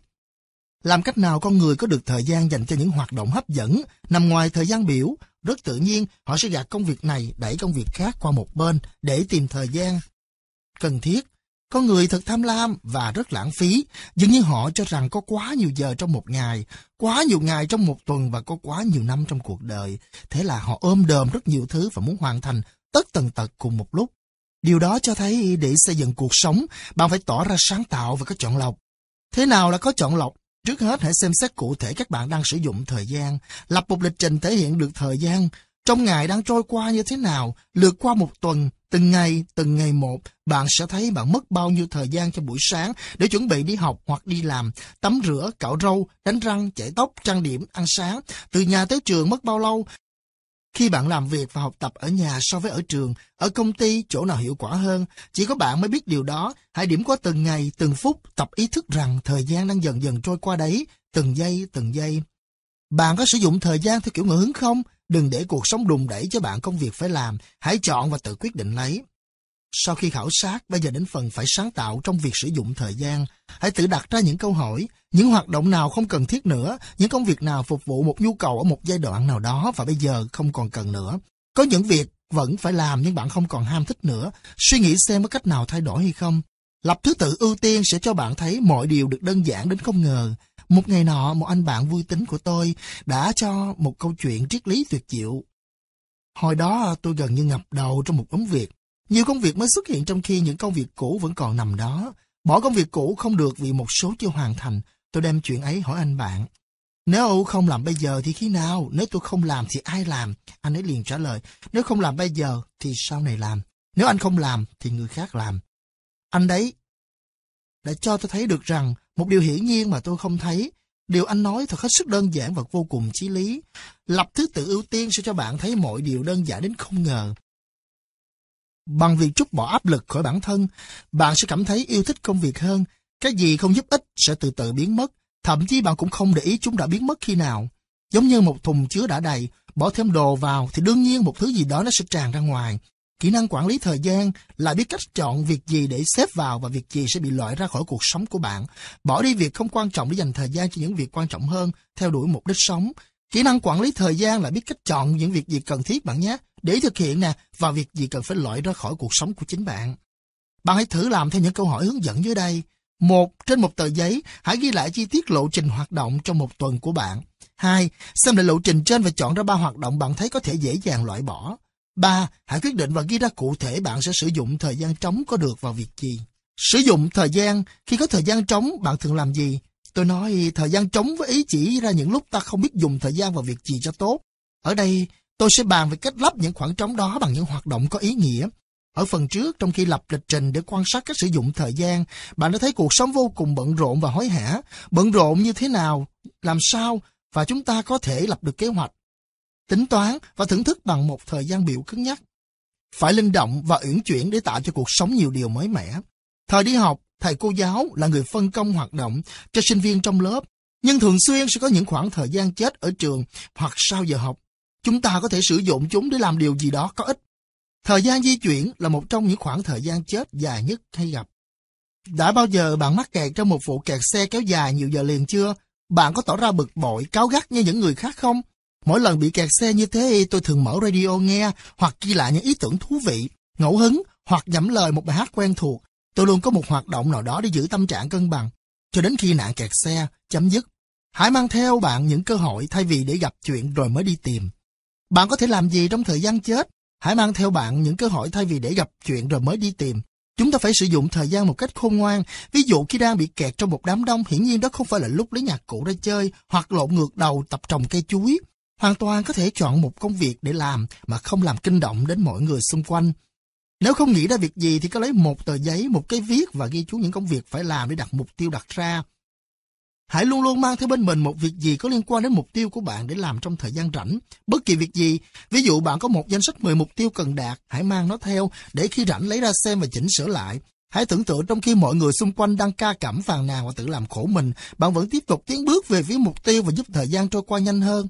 Tôi chưa bao giờ đi đâu mà không đem theo bản ứng thảo để tiếp tục biên tập. Nhờ thế, tôi không bao giờ cầu nhau và thở dài bực bội khi phải chờ đợi. Cuối cùng tôi cũng đến nơi, phải đến, bắt đầu lại công việc trước đó, luôn luôn, thay vì phải chờ đợi để quay lại làm việc tiếp. Tôi mang theo công việc bên mình. Cuộc sống là một chuyến hành trình với những mục tiêu đã được bạn hoạch định trước. Thời gian chính là một tài sản quý giá nhất nên bạn không được lãng phí. Bạn hãy ở tư thế sẵn sàng, luôn luôn mang theo những hoạt động để tiến gần hơn đến mục tiêu.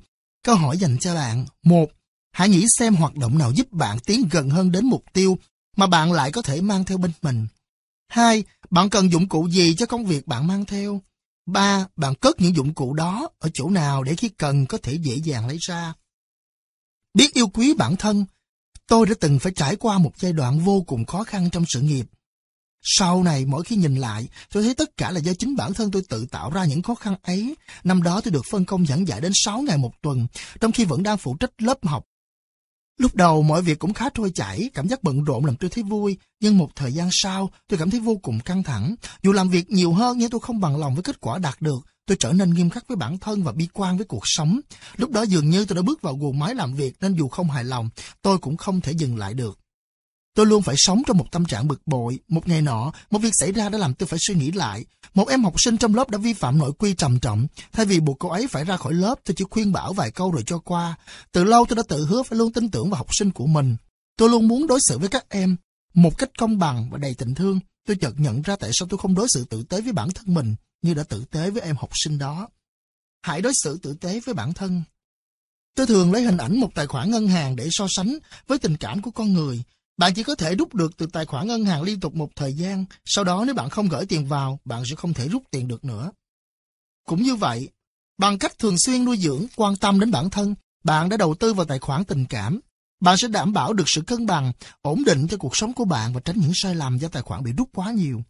Những người thành công và hạnh phúc nhất là những người luôn hành động vì động cơ nội tại. Bạn cần phải làm gì để đầu tư vào tài khoản tình cảm?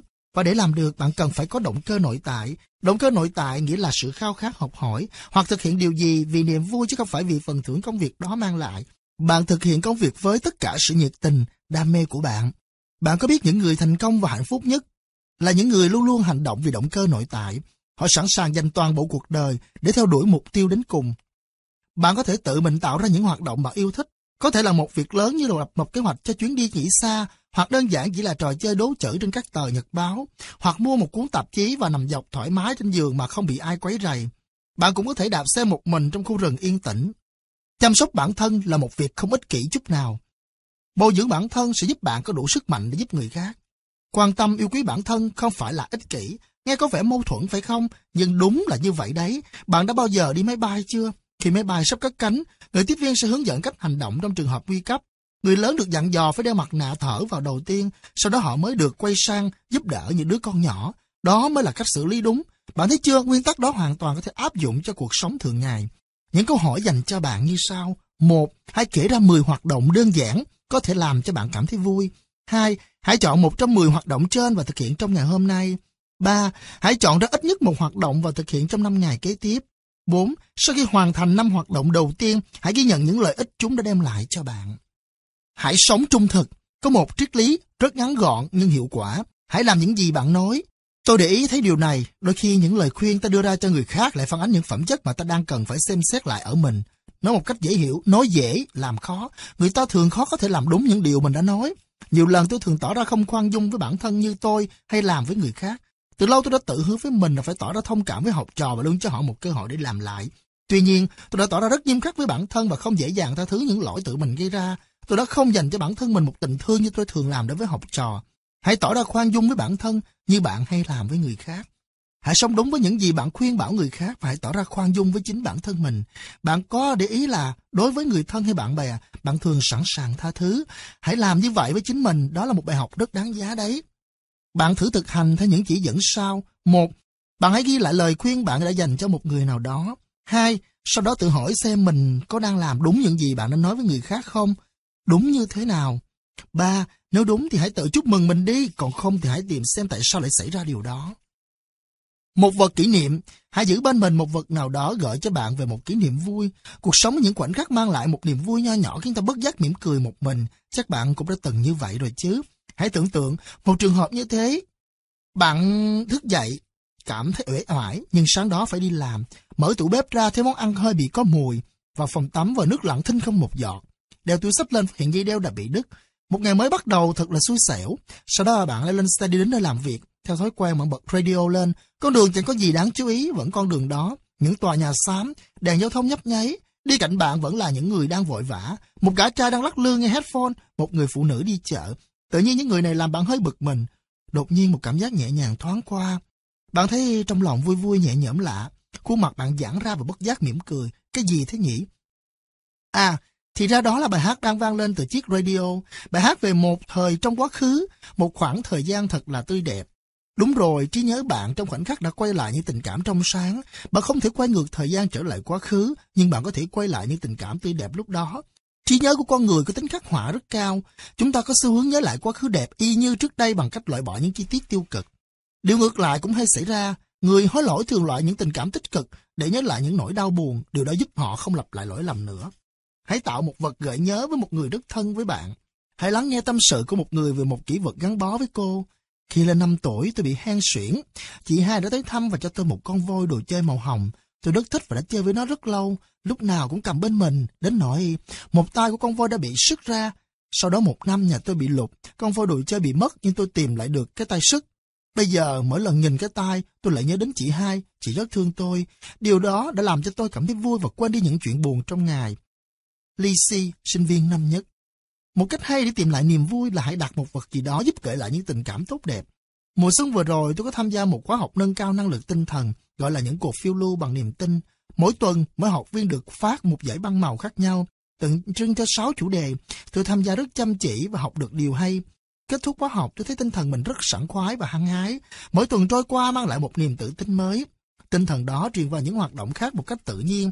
Những bài viết của tôi tốt hơn, bài giảng của tôi đạt kết quả đáng khích lệ. Chuyện gia đình trở nên dễ đồng cảm hơn, vậy thì tôi phải làm gì để duy trì tinh thần này chứ? Tôi quyết định phải tạo một vật kỷ niệm. Mỗi tuần tôi lấy một dãy băng và cột nó vào chìa khóa xe. Sau 6 tuần tôi đã có một vật trang trí nhiều màu giúp thư giãn khi tôi đi lại trên đường. Mỗi lần nhìn nó tôi gặp lại cảm giác tuyệt vời đã trải qua trong lớp học. Vật trang trí đó đã mang lại cho tôi một tình cảm tích cực suốt 3 tháng sau khóa học. Tới tận hôm nay, tôi vẫn còn giữ những dãy băng nhiều màu đó, mặc dù đã lâu rồi không còn để ý chúng nữa. Nhưng mỗi lần vô tình nhìn lại, tôi vẫn nhớ về khóa học tuyệt vời đó.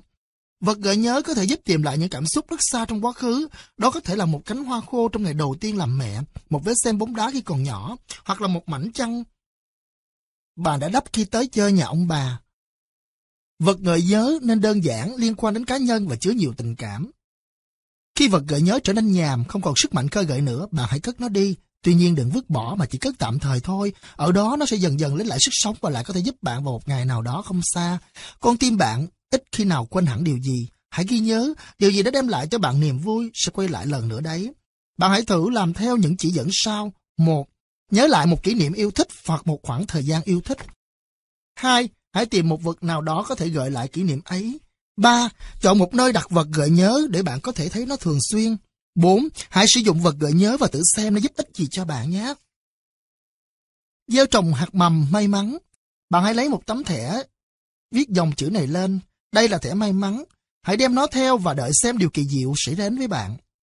Sau đó bạn cài vào đó một đồng bạc và tặng nó cho một người mà bạn quý mến. Tặng cho ai đó một món quà dù nhỏ nhặt đã thể hiện bạn là người sâu sắc và trọng lượng. Hành động đó còn giúp bạn củng cố lòng tin về bản thân mình như là một người tử tế và chú đáo với mọi người. Càng tạo được hình ảnh tốt, càng có cơ hội thành công. Đơn giản bởi vì mọi người thích bạn, người ta sẽ nhớ đến một con người tử tế khi có cơ hội mới. Quan trọng nhất, bạn là người hạnh phúc và sẽ cảm thấy thoải mái khi nghĩ về điều đó. Thật kỳ diệu, một hành động đơn giản vậy thôi cũng đem lại rất nhiều cho một người. Người nhận cảm thấy vui và biết ơn bạn vì điều đó. Đương nhiên tấm thẻ không có sức mạnh gì bí mật. Theo tôi không bao giờ có việc gì xảy ra mà lại không có nguyên do. Mọi việc đều có logic, mọi điều tốt lành đến với chúng ta hàng ngày, tất cả đều có lý của nó. Điều quan trọng ở đây là chúng ta nhận ra và hưởng ứng điều đó. Đồng bạc là một vật rất ý nghĩa bởi vì người ta thường kết hợp tiền với tài sản. Cho dù đồng bạc chỉ là một đồng xu có giá trị rất nhỏ, cho đi một đồng bạc nghĩa là bạn đã chia sẻ sự giàu có. Một đồng bạc thực là quá nhỏ so với tài sản vô tận của thế giới, nhưng điều đó không quan trọng. Khi chúng ta quen với việc cho đi nghĩa là chúng ta luôn ở tư thế sẵn sàng đón nhận. Một tấm thẻ và một đồng bạc đem lại rất nhiều là như vậy đó. Những câu hỏi dành cho bạn. Một, khi chia sẻ một vận may nào đó của bạn với mọi người, bạn cảm thấy thế nào? Hai, bạn muốn tiếp tục cảm giác đó hay là muốn thay đổi? Ba, phản ứng của người đã nhận được sự chia sẻ của bạn như thế nào ngay lúc đó và trong thời gian sau này? Ổn định chỗ trên tàu Chuẩn bị tư tưởng trước khi thay đổi. Hãy xác định tư tưởng trước khi bạn muốn thay đổi cuộc sống. Khi còn nhỏ, tôi có mơ ước trở thành nhà văn. Sau khi tốt nghiệp đại học, tôi đã đi theo con đường nhà giáo. Tôi thấy nghề này cũng tốt và đã đầu tư nhiều tâm huyết cho sự nghiệp. Tôi tranh thủ viết văn ngoài giờ lên lớp và vào dịp nghỉ hè, và ngày càng say mê. Sau 9 năm làm nghề tay trái này, tôi đã có nhiều tiến bộ và đạt được một số thành công nhất định. Công việc đó cũng đem lại cho tôi một khoản thu nhập kha khá. Ước muốn làm nhà văn cứ ngày càng lớn dần, tuy nhiên có một điều gì đó trong bản thân tôi chưa thật sự ngã theo hướng đi mới. Những năm tháng giảng dạy làm tôi rất gắn bó với các em học sinh. Tôi đam mê những bài giảng để hướng các em tới một cuộc sống tốt đẹp. Không chỉ hạnh phúc vì được chia sẻ, đó còn là một trong những giá trị tốt nhất, cao nhất của tôi. Thật là vô cùng tệ, sau kỳ nghỉ hè làm nhà văn, tôi quay lại năm học trong tư thế chưa chuẩn bị sẵn sàng để toàn tâm toàn ý cho công việc giảng dạy. Nhưng sự việc lại diễn ra đúng như vậy. Tôi cảm thấy rất bối rối, thật hổ thẹn khi phải đấu tranh để lại lòng nhiệt tình của người thầy. Tôi chưa bao giờ có ý nghĩ sẽ bỏ nghề dạy học, Thật may mắn là tôi đủ tỉnh táo để biết rằng không thể có sự lựa chọn đúng đắn nếu chỉ xét qua loa những hướng đi khác nhau. Tại sao lại xảy ra tình trạng như thế? Tôi đã bị mắc kẹt giữa hai công việc, không biết phải từ chối và theo đuổi việc gì. Trong tình trạng đó, những tình cảm tiêu cực ngày càng tăng lên, năng học mới bắt đầu, rồi mà tôi vẫn còn băn khoăn. Ước mơ làm nhà văn, mặc dù có thể chỉ là một hy vọng thoáng qua, vẫn cứ đeo đẳng tôi. Cuộc sống đã cần một quyết định trong lúc tâm trí tôi rối lên nhiều câu hỏi. Một nhà văn chuyên nghiệp sẽ làm gì ngoài việc viết lách? Nếu bỏ công việc hiện tại thì cuộc sống sẽ như thế nào? Với tính thích giao tiếp rộng rãi làm sao tôi thỏa mãn nhu cầu đó khi làm nhà văn? Một nhà văn có thể thỏa mãn nhu cầu khám phá và phát triển những mặt tích cực của con người. Tôi không còn được tiếp xúc với những con người trẻ tuổi, hăng hái và lạc quan như các sinh viên ở trường. Danh sách câu hỏi còn kéo dài mãi, nhiều câu chỉ có thể giải đáp bằng sự trải nghiệm. Làm sao tôi thoát khỏi tình trạng tiến thoái lưỡng nan có một cách? Hãy tưởng tượng bạn đang ở trong hoàn cảnh mới. Hãy để tâm trí kết hợp vai trò mới của bạn vào cuộc sống hiện tại. Việc làm này đem lại kết quả rất tốt. Tôi cũng áp dụng điều đó khi dạy học. Tôi thường đánh giá lại kết quả mỗi bài giảng để nghĩ cách làm khác đi cho bài học tới. Khi đó tôi tưởng tượng mình đang nghĩ công việc dạy học. Tôi tự nghĩ ra những việc viết lách mới sẽ làm. Nếu đó không phải là thời điểm thích hợp để thay đổi, làm sao biết được thời điểm thích hợp? Cứ tiếp tục để tâm trí đưa bạn vào hoàn cảnh mới, trực giác sẽ mách bảo có thích hợp hay không. Một số thay đổi sẽ xảy ra, những gì bạn đã đầu tư nhiều thời gian để có thể không cần thiết nữa. Có thể bạn phải tỏ ra cứng rắn hơn, hòa hợp hơn và kỷ luật hơn. Dù cho có thay đổi gì, hãy để vai trò mới diễn ra trong tâm trí bạn trước khi thực hiện chúng. Đừng lo lắng khi bạn thường lâm vào cảnh tiền hậu bất nhất, đó chỉ là dấu hiệu của sự thay đổi. Đừng chống đối lại khi mong ước bấy lâu của bạn đang dần trở thành hiện thực. Hãy để điều đó diễn ra tự nhiên bắt đầu trong tâm trí trước. Hãy suy nghĩ kỹ trước khi thực hiện. Thay đổi hành động, thay đổi niềm tin. Chỉ có hai lựa chọn, thay đổi hành động hoặc là thay đổi niềm tin. Qua những phần trước, bạn đã nhận diện lòng tin và những giá trị của bản thân. Có một nguyên tắc đúng đắn, hãy sống đúng với những gì bạn tin tưởng. Điều này sẽ thật đơn giản phải không? Thậm chí đơn giản tới mức hiển nhiên. Điều khó hiểu là nhiều người trong chúng ta không thống nhất giữa hành động và suy nghĩ. Khi đó, trí óc chúng ta và những người xung quanh nhận được những thông điệp lẫn lộn. Thành công đòi hỏi bạn phải đặt ra mục đích rõ ràng và tin tưởng vào bản thân. Hãy sống đúng với những gì bạn tin tưởng. Bạn có thêm nhiều kinh nghiệm và trưởng thành qua những hoạt động xã hội. Mâu thuẫn xảy ra khi một phần con người bạn vẫn giữ lại những tư tưởng cũ kỹ. Khi còn nhỏ, có thể bạn không nhận ra cha bạn thường ở với gia đình hơn là bạn bè, Ông ấy làm việc 6 ngày một tuần, chủ nhật là thời gian duy nhất dành cho gia đình. Là một đứa trẻ, bạn rất thích những buổi đi chơi cùng với cha mẹ. Lớn hơn một chút, bạn bắt đầu ý thức rằng cha rất quan tâm đến gia đình, con cái. Vậy là bạn có một hình ảnh về người cha tốt. Đó chính là một niềm tin giống như những giá trị khác nó đã hình thành từ thời thơ ấu và ẩn sâu trong tiềm thức của bạn. Giờ đây đã lớn, bạn có người yêu, những buổi họp mặt vui vẻ bên bạn bè cũ ít đi. Có lúc bạn chỉ muốn ở một mình để suy nghĩ. Bạn muốn có những khoảng thời gian đó với người yêu, với bạn bè, và với bản thân, nhưng không dễ dàng như vậy. Trong sâu thẳm ý thức đang giống lên một hồi chuông, nó nhắc nhở bạn phải dành thời gian cho người yêu nhiều hơn, cũng giống như cha đã dành cho mẹ. Cảm giác tội lỗi cứ bám theo và chen ngang cuộc vui, cảm giác đó do bạn tạo ra, đó là dấu hiệu bạn đang hành động không đúng giá trị của tin tưởng. Hành động của cha bạn là giá trị của ông ấy. Đó là điều tốt lành cho gia đình nhưng có thể không phù hợp với bạn. Cha bạn đã trải qua những kỷ niệm với gia đình và người thân. Ông ấy đã xây dựng niềm tin và làm theo điều đó. Bạn phải xem hành động của bạn có phù hợp với những giá trị bạn đang đánh giá hay không. Nếu đúng, nó sẽ đem lại niềm vui và sức mạnh tinh thần. Nếu không, thông thường thay đổi hành động là giải pháp đầu tiên giúp thay đổi tình thế, nhưng điều đó không đúng bản chất. Cho dù hành động khác theo một cách khác, ta vẫn cảm thấy tội lỗi, ích kỷ. Cảm giác khó chịu ngày càng tăng trừ khi ta chuyển hướng, thay đổi niềm tin. Liệu các giá trị của bạn có giới hạn khả năng của bạn hay không? Thành công đòi hỏi bạn phải đặt ra mục đích rõ ràng và tin tưởng vào bản thân. Ý tưởng thay đổi giá trị của bản thân nghe thật đáng sợ. Chúng ta sợ rằng bị mất phương hướng hoặc đang trở nên thực dụng hơn. Thực ra thay đổi giá trị mới là một dấu hiệu rõ ràng nhất chứng tỏ bạn đang trưởng thành. Khi hành vi và niềm tin không phù hợp, bạn sẽ cảm thấy không thoải mái. Cảm giác đó có thể phát triển thành một cảm giác xem mình như có tội. Hãy xem kiểu hành động của bạn không tuân theo những niềm tin nào. Sau đó bạn phải lựa chọn cách an toàn và thường gặp là thay đổi hành động. Bạn đã trưởng thành nhiều hơn nếu thay đổi được niềm tin, bạn hoàn toàn có quyền làm điều đó. Vì vậy, hãy cẩn thận, chọn một con đường phù hợp nhất. Một người đã tâm sự, có lúc bạn buộc phải thực hiện một chọn lựa dũng cảm. Tôi đã ở trong trường hợp đó. Một hôm, người bạn gái thân nhất đã chỉ cho tôi xem cái gã đang lạm dụng tình dục với cô ấy. Nếu tôi nói cho ai biết thì xem như tình bạn chấm dứt. Tôi không biết phải làm gì. Chúng tôi là bạn thân và tôi rất lo cho sự an toàn của cô ấy. Cuối cùng tôi đã thông báo cho cô giáo chủ nhiệm. Việc đó quả thật khó khăn nhưng tôi biết mình đã làm đúng. Tôi đã chứng minh cho cô ấy thấy rằng một người bạn thực sự phải như thế nào. Marasi, học sinh trung học. Những câu hỏi dành cho bạn. Một, kể trong hành động bạn cảm thấy ấy nấy; Hai, giá trị nào đã bị coi thường khi bạn thực hiện hành động đó. Ba, điều gì làm bạn cảm thấy dễ chịu hơn, thay đổi hành vi hay thay đổi giá trị gắn liền với hành vi đó. Bốn, hãy chọn lựa, sau đó thử thực hiện điều đó. Thay thế nếu lỡ bằng làm cách nào. Hãy vượt qua nỗi sợ hãi bằng cách tìm giải pháp cho các vấn đề bạn gặp phải. Nỗi sợ hãi và sức y là hai trở ngại lớn trên đường đến thành công. Một hôm đang thảo luận với một anh bạn, tôi vô tình nói vài câu, nếu lỡ. Khi ấy chúng tôi đang tìm cách giải quyết một vướng mắc, Không để tôi bắt đầu một danh sách dài những câu nếu lỡ. Danh sách đó thường là vô tận. Anh bạn đã cắt ngang. Và lỡ trời sập nữa phải không? Thỏ đế. Anh bạn tôi làm tôi bật cười với chính mình. Từ lúc nào tôi đã sở hữu một kiểu tư duy tiêu cực có thể gây ra nỗi sợ hãi và sức y, Đó chính là hai vật cản trên đường tới thành công. Từ đó tôi đã cố gắng thay đổi suy nghĩ theo hướng khác đi. Đầu tiên tôi phải nhận ra thời điểm bắt đầu câu nếu lỡ. Bạn đang lập kế hoạch công việc khi bạn cảm thấy lo lắng, đó là lúc tâm trí đang chuyển hướng tới suy nghĩ nếu lỡ. Để quay trở lại, bạn phải đặt những câu hỏi làm cách nào, tự hỏi thầm trong đầu hoặc có thể viết ra giấy. Đặc biệt cái lần đầu tiên làm điều này, ví dụ bạn định mời một cô gái đi chơi, những câu nếu lỡ sẽ bắt đầu. Lỡ cô ấy nói không, lỡ mình tự nhiên bị quýu lưỡi và tỏ ra ngốc nghếch, lỡ cô ấy kể lại cho người khác nghe về mình. Lỡ họ nhận ra mình không phải là người tự tin có năng lực như họ nghĩ. Lỡ họ cho mình là kẻ lừa gạt. Lỡ điều này lặp lại khi mình làm việc gì quan trọng như xin học bổng hay xin việc. Lỡ mình không xin được học bổng hay thi rớt. Hoặc không xin được việc. Lỡ cuối cùng mình hoàn toàn thất bại, cô đơn, không bằng cấp và thất nghiệp. Không cần chờ đợi lâu, từ một ý tưởng rất nhỏ và hơi rủi ro, thôi bây giờ đã thành một vấn đề cực kỳ hệ trọng.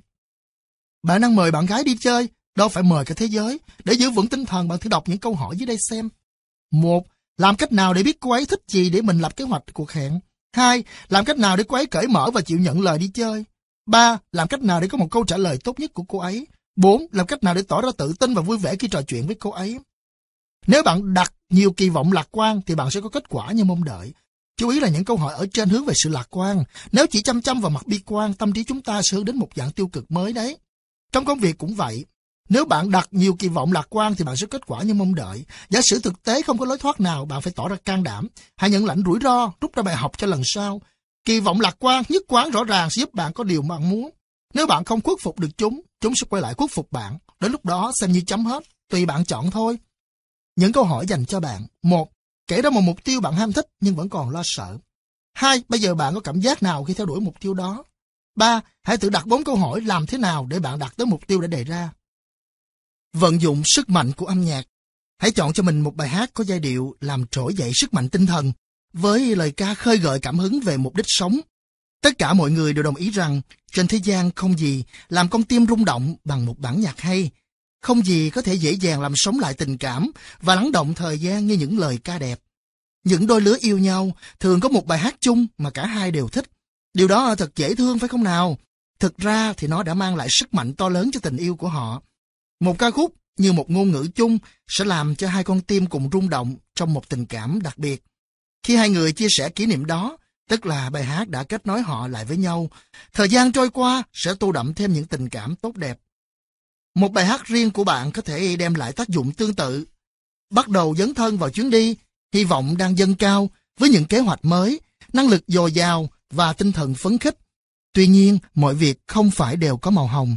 Theo thời gian, bạn bắt đầu cảm thấy gánh nặng của những thời hạn, kế hoạch thay đổi và những trở ngại khó lường. Điều cần thiết là chúng ta phải giữ vững tinh thần và một trạng thái cầu tiến. Chính ở chỗ đó, âm nhạc có thể khơi dậy ngọn lửa nhiệt tình trong bạn. Âm nhạc có khả năng kêu gọi động lực, nó nhắc nhở vì sao bạn phải theo đuổi ước mơ của mình. Nó củng cố tinh thần dũng cảm để bạn tiếp tục hướng về mục tiêu phía trước. Dưới đây là những bài hát có chủ đề về những ước mơ. Bạn có thể chọn những bài hát khác theo thể loại yêu thích. Hãy chọn những bài thể hiện được tinh thần và ước mơ của bạn. Nó có thể đem lại niềm hy vọng khi bạn cảm thấy mệt mỏi. Không có gì làm con tim rung động bằng một bản nhạc hay. Âm nhạc có thể khơi dậy ngọn lửa nhiệt tình và động lực trong tâm hồn bạn. Being a Leaf Sáng tác Sao hầm biểu diễn Jerry Roberts Ray Fawns Sáng tác Stanfield, biểu diễn Jana Stanfield Don't Worry, Be Happy Sáng tác MC Foreign, biểu diễn Bobby MC Foreign Embrace It, Sáng tác Zavada, Biểu diễn Katie Zavada. Everything's Come Up Rose, Sáng tác Steen Shawham Biểu diễn Cast. Fame Sáng tác Gory Pitchfork, Biểu diễn Irina Kara Khẳng định lòng can đảm. Hồi tưởng những kinh nghiệm bạn đã phải trải qua để thấy rằng lòng can đảm đã giúp bạn đạt được kết quả như hiện tại. Thông thường chúng ta không thấy hoặc ít khi thừa nhận sự can đảm của chính mình trong cuộc sống hàng ngày. Quan niệm cổ điển đã dạy rằng bạn phải tham gia những cuộc tranh đấu một mất một còn mới là người can đảm. Tuy nhiên, những cuộc khảo sát ý kiến đã cho thấy một điều rất thú vị. Cái chết chỉ đứng thứ hai trong những nỗi sợ hãi của con người sau việc diễn thuyết trước công chúng. Như vậy là chúng ta thà chịu chết còn hơn đứng lên nói chuyện trước một đám đông. Không, ở đây tôi không khuyên bạn phải đi diễn thuyết, nhưng can đảm không liên quan đến sự sống và cái chết. Có lẽ à, chính bạn đang thể hiện một lòng can đảm tuyệt vời đấy. Phải chăng nó đã trở nên hiển nhiên quá, đến nỗi bạn không nhận ra. Phần lớn mọi người nghĩ rằng can đảm chỉ xuất hiện trong những sự kiện lớn lao, những bi kịch. Chúng ta vô tình xem can đảm có mối liên hệ với nỗi đau và sự sợ hãi. Dòng suy nghĩ đó đã đưa đến một khái niệm lệch lạc về can đảm. Theo tôi, có một từ đồng nghĩa với can đảm là nghị lực. Nghị lực liên quan đến sức mạnh, trí khôn, khả năng dẫn dắt và hiểu biết. Nghị lực là sức mạnh tinh thần để đối mặt với những thử thách và thách thức của cuộc sống. Đó là những thách thức gì? Hãy bắt đầu bằng việc thức dậy buổi sáng. Chẳng phải có lúc bạn không thể rời khỏi giường mà không có lời kêu gọi của cha mẹ hay anh chị. Nếu bạn có thể quyết định việc gì một cách độc lập và không cần ai chỉ bảo, chắc chắn bạn đã từng trải qua giai đoạn lệ thuộc. Nói cách khác, đó chính là ỷ lại. Để là người độc lập không dễ, bạn phải chứng tỏ và vượt qua chính mình. Hiện tại, bạn thấy dễ dàng và thoải mái với công việc quen thuộc phải không? Tuy nhiên, những lần đầu tiên luôn đòi hỏi sự cố gắng và can đảm để thực hiện trọn vẹn. Mỗi lần lặp lại hành động đó, bạn đã thể hiện rằng bạn sống và làm việc với lòng can đảm. Theo dõi hoạt động trong một ngày của bạn, từ bữa ăn tới giờ thời gian đi lại, tới những người bạn tiếp xúc. Mọi người thường cảm thấy rụt rè với người lạ, để trò chuyện và hiểu họ, bạn phải có sự can đảm. Bạn đã từng bày tỏ tình yêu thương bằng lời nói hoặc hành động với bạn bè và người thân. Khi cởi mở tấm lòng, dù là người cho hay là người nhận, bạn phải rủi chịu rủi ro vì bị từ chối. Đó chính là lòng can đảm. Bạn có thể là cảnh sát truy bắt tội phạm hay chiến sĩ nơi xa trường, hoặc một nhà hoạt động xã hội kêu gọi thay đổi thế giới. Trong những vai trò đó, lòng can đảm cho bạn đủ dũng khí để hoàn thành những công việc khó khăn. Tuy nhiên không thành vấn đề nếu lĩnh vực của bạn không nằm trong số đó. Thế giới này không luôn luôn đòi hỏi lòng can đảm phải thể hiện như vậy. Đơn giản là hãy làm tốt vai trò bạn đang làm. Một đứa con, một người bạn, một nhân viên, vận động viên, sinh viên, giáo viên. Trừ khi là một ẩn sĩ, bạn sẽ luôn luôn là một phần của xã hội. Bất chấp con đường đời như thế nào, ở mọi hoàn cảnh, hãy nhận thức và trân trọng sự can đảm của chính bạn. Lòng can đảm là sức mạnh tinh thần để đối mặt với những thách thức của cuộc sống. Và sau đây là hướng dẫn cách thực hành phần này. một Hãy liệt kê 10 hoạt động mà bạn tham gia ngày hôm qua. Chú ý là bất kỳ hoạt động nào. 2. Sau đó hãy chỉ ra bạn đã phải can đảm làm điều gì trong mỗi hoạt động đó. Dám chấp nhận rủi ro. Hãy thực hiện điều đã khiến bạn sợ hãi, nhưng thực sự rất muốn làm, hay cần phải làm. Hãy dũng cảm thực hiện những điều như vậy để đạt được mục tiêu của bạn. Trong bộ phim Thời trai trẻ của cha FD, Dolly Daly đóng vai nàng Montana vụng về, cố gắng lấy can đảm bằng cách làm bài 8 quy tắc vàng để có sự tự tin. Quy tắc 1, nàng Montana trích dẫn, hãy cởi mở. Đó, nàng giải thích như vậy. Mỗi ngày tôi phải làm một việc gây cho tôi sự e ngại, nhưng tôi rất muốn làm. Tính cách đã tạo cho nàng nét lôi cuốn, không thể cưỡng được là sự thách thức chính mình. Ngay cả trong một việc nhỏ như chụp hình quảng cáo cà vạt. Điều quan trọng ở đây không phải là nội dung công việc nàng làm, quan trọng là nàng đã dám thử làm những công việc có khả năng thất bại cao. Thực tế là trong cuộc sống hàng ngày chúng ta ít khi đối diện với những điều như vậy. Tuy nhiên, hãy chú ý chờ đợi cơ hội xuất hiện. Bạn sẽ thấy cuộc sống có nhiều thách thức thường xuyên diễn ra. Khi một cơ hội đến và ý nghĩ thực hiện nó khiến bạn có cảm giác e ngại, đó chính là dấu hiệu cho thấy bạn cần thực hiện nó để tiến lên một bước tiếp theo trong quá trình phát triển bản thân. Người xưa có câu, hãy làm những gì không thể, hoặc cùng một ý như vậy là câu nói, hãy nhận ra nỗi sợ hãi và sau đó bắt tay vào làm việc bằng bất cứ giá nào. Hãy luyện tinh thần chấp nhận rủi ro của bạn bằng cách thử một việc mới mà bạn không giỏi. Ở đây tôi không khuyến khích và cũng không có ý nói đến sự rủi ro mang tính liều mạng. Nếu bạn nghi ngờ một rủi ro là lành mạnh hay liều mạng, hãy lắng nghe trực giác. Nó sẽ khuyến khích bạn nếu đó là rủi ro lành mạnh và khiến bạn cảnh giác trong trường hợp rủi ro liều mạng. Hãy biết suy xét. Trực giác là người giám sát tốt nhất. Tuy nhiên rủi ro là cần thiết khi bạn theo đuổi mục đích sống. Bạn sẽ phải thường xuyên chấp nhận rủi ro để được học thêm những điều mới. Chấp nhận rủi ro một cách khôn ngoan sẽ tạo ra những giây phút đáng nhớ nhất trong cuộc đời. Hãy khắc phục nỗi sợ hãi, nắm lấy những cơ hội quan trọng, bà sẽ đắm chìm trong niềm vui khôn tả của cuộc sống. Những câu chỉ dẫn cách thực hiện phần này. một, Hãy viết ra một mục tiêu bạn thực sự muốn đạt được. 2. Quyết định một nhiệm vụ bạn cần phải làm để tiến gần mục tiêu trên. 3. Những rủi ro mà bạn cần chấp nhận để hoàn thành nhiệm vụ. Cân bằng lý trí và tình cảm. Hãy thay đổi thái độ thay vì thay đổi hành động. Văn hóa người Mỹ là một nền văn hóa dựa trên hành động là chính. Đối chiếu các vùng đất trên thế giới, ta thấy làm việc chăm chỉ đồng nghĩa với người Bắc Mỹ, nồng nhiệt là người Nam Mỹ, mạnh mẽ là người châu Âu, phẩm giá là người châu Phi và thông thái là người châu Á. Trong xã hội Mỹ, người ta luôn luôn muốn mọi việc phải được hoàn thành trọn vẹn. Tuy nhiên, đó không phải lúc nào cũng là cách hiệu quả nhất để giải quyết khó khăn. Tại nơi làm việc chúng ta có khẩu hiệu, làm việc thông minh hơn là chăm chỉ, nhưng nhiều người vẫn chưa thấu hiểu hết triết lý. Có sức mạnh như thế nào nếu ép áp dụng cho con tim? Đối với tuổi trẻ, nếu ai đó xúc phạm bạn, ngay lập tức bạn sẽ phản ứng, la lối, rút lui, thể hiện sự giận dữ, trả đũa. Sau đó, khi đã hiểu sự tình và động cơ của người khác, bạn trở nên bình tĩnh hơn và xử lý khôn ngoan hơn. Mọi vật đều có sự cân bằng. Những phản ứng bao giờ cũng mang lại kết quả tức thì. La lối làm bạn bị nhức đầu, giận dữ khiến bạn làm hỏng món đồ yêu thích. Trả đũa làm bạn có cảm giác mình thật hèn nhát. Không tốt hơn sao nếu bạn có thể bỏ qua tất cả những thứ lộn xộn đó và có sự khôn ngoan ngay từ đầu. Để làm được điều đó, bạn phải khởi đầu bằng việc tỏ ra thật khách quan. Khi cảm xúc đang trỗi dậy do bị xúc phạm, thất vọng hay ghen tức, đầu tiên là hãy để cho tâm trí cân bằng. Mọi vật đều có sự cân bằng. Nhà thơ William Blake đã khẳng định như vậy trong tác phẩm Lý thuyết về sự đối nghịch. Đó là lý do tại sao bạn vừa có một trái tim, vừa có một cái đầu. Khi đối diện với một hoàn cảnh thử thách, đừng bao giờ làm điểm gì ngay lập tức. Đầu tiên hãy tạo ra sự cân bằng. Tiếp theo là hãy nhìn lại một cách khách quan. Nếu hướng ngay về phía trái tim, bạn sẽ phản ứng lại hoàn cảnh. Còn nếu suy nghĩ quá nhiều, sẽ làm bạn thêm bối rối. Có lần tôi đã giúp một người quen, đáp lại tôi không nhận được lời công nhận hay cảm ơn nào. Cảm thấy bị xúc phạm, ngay lập tức tôi trở nên phán xét. Mọi người khác đều nói cảm ơn, tại sao anh ta lại không? Chẳng lẽ chỉ một tiếng cảm ơn cũng khó vậy sao? Tại sao mình lại đi tốn thời gian làm ơn cho một người đã lợi dụng mình?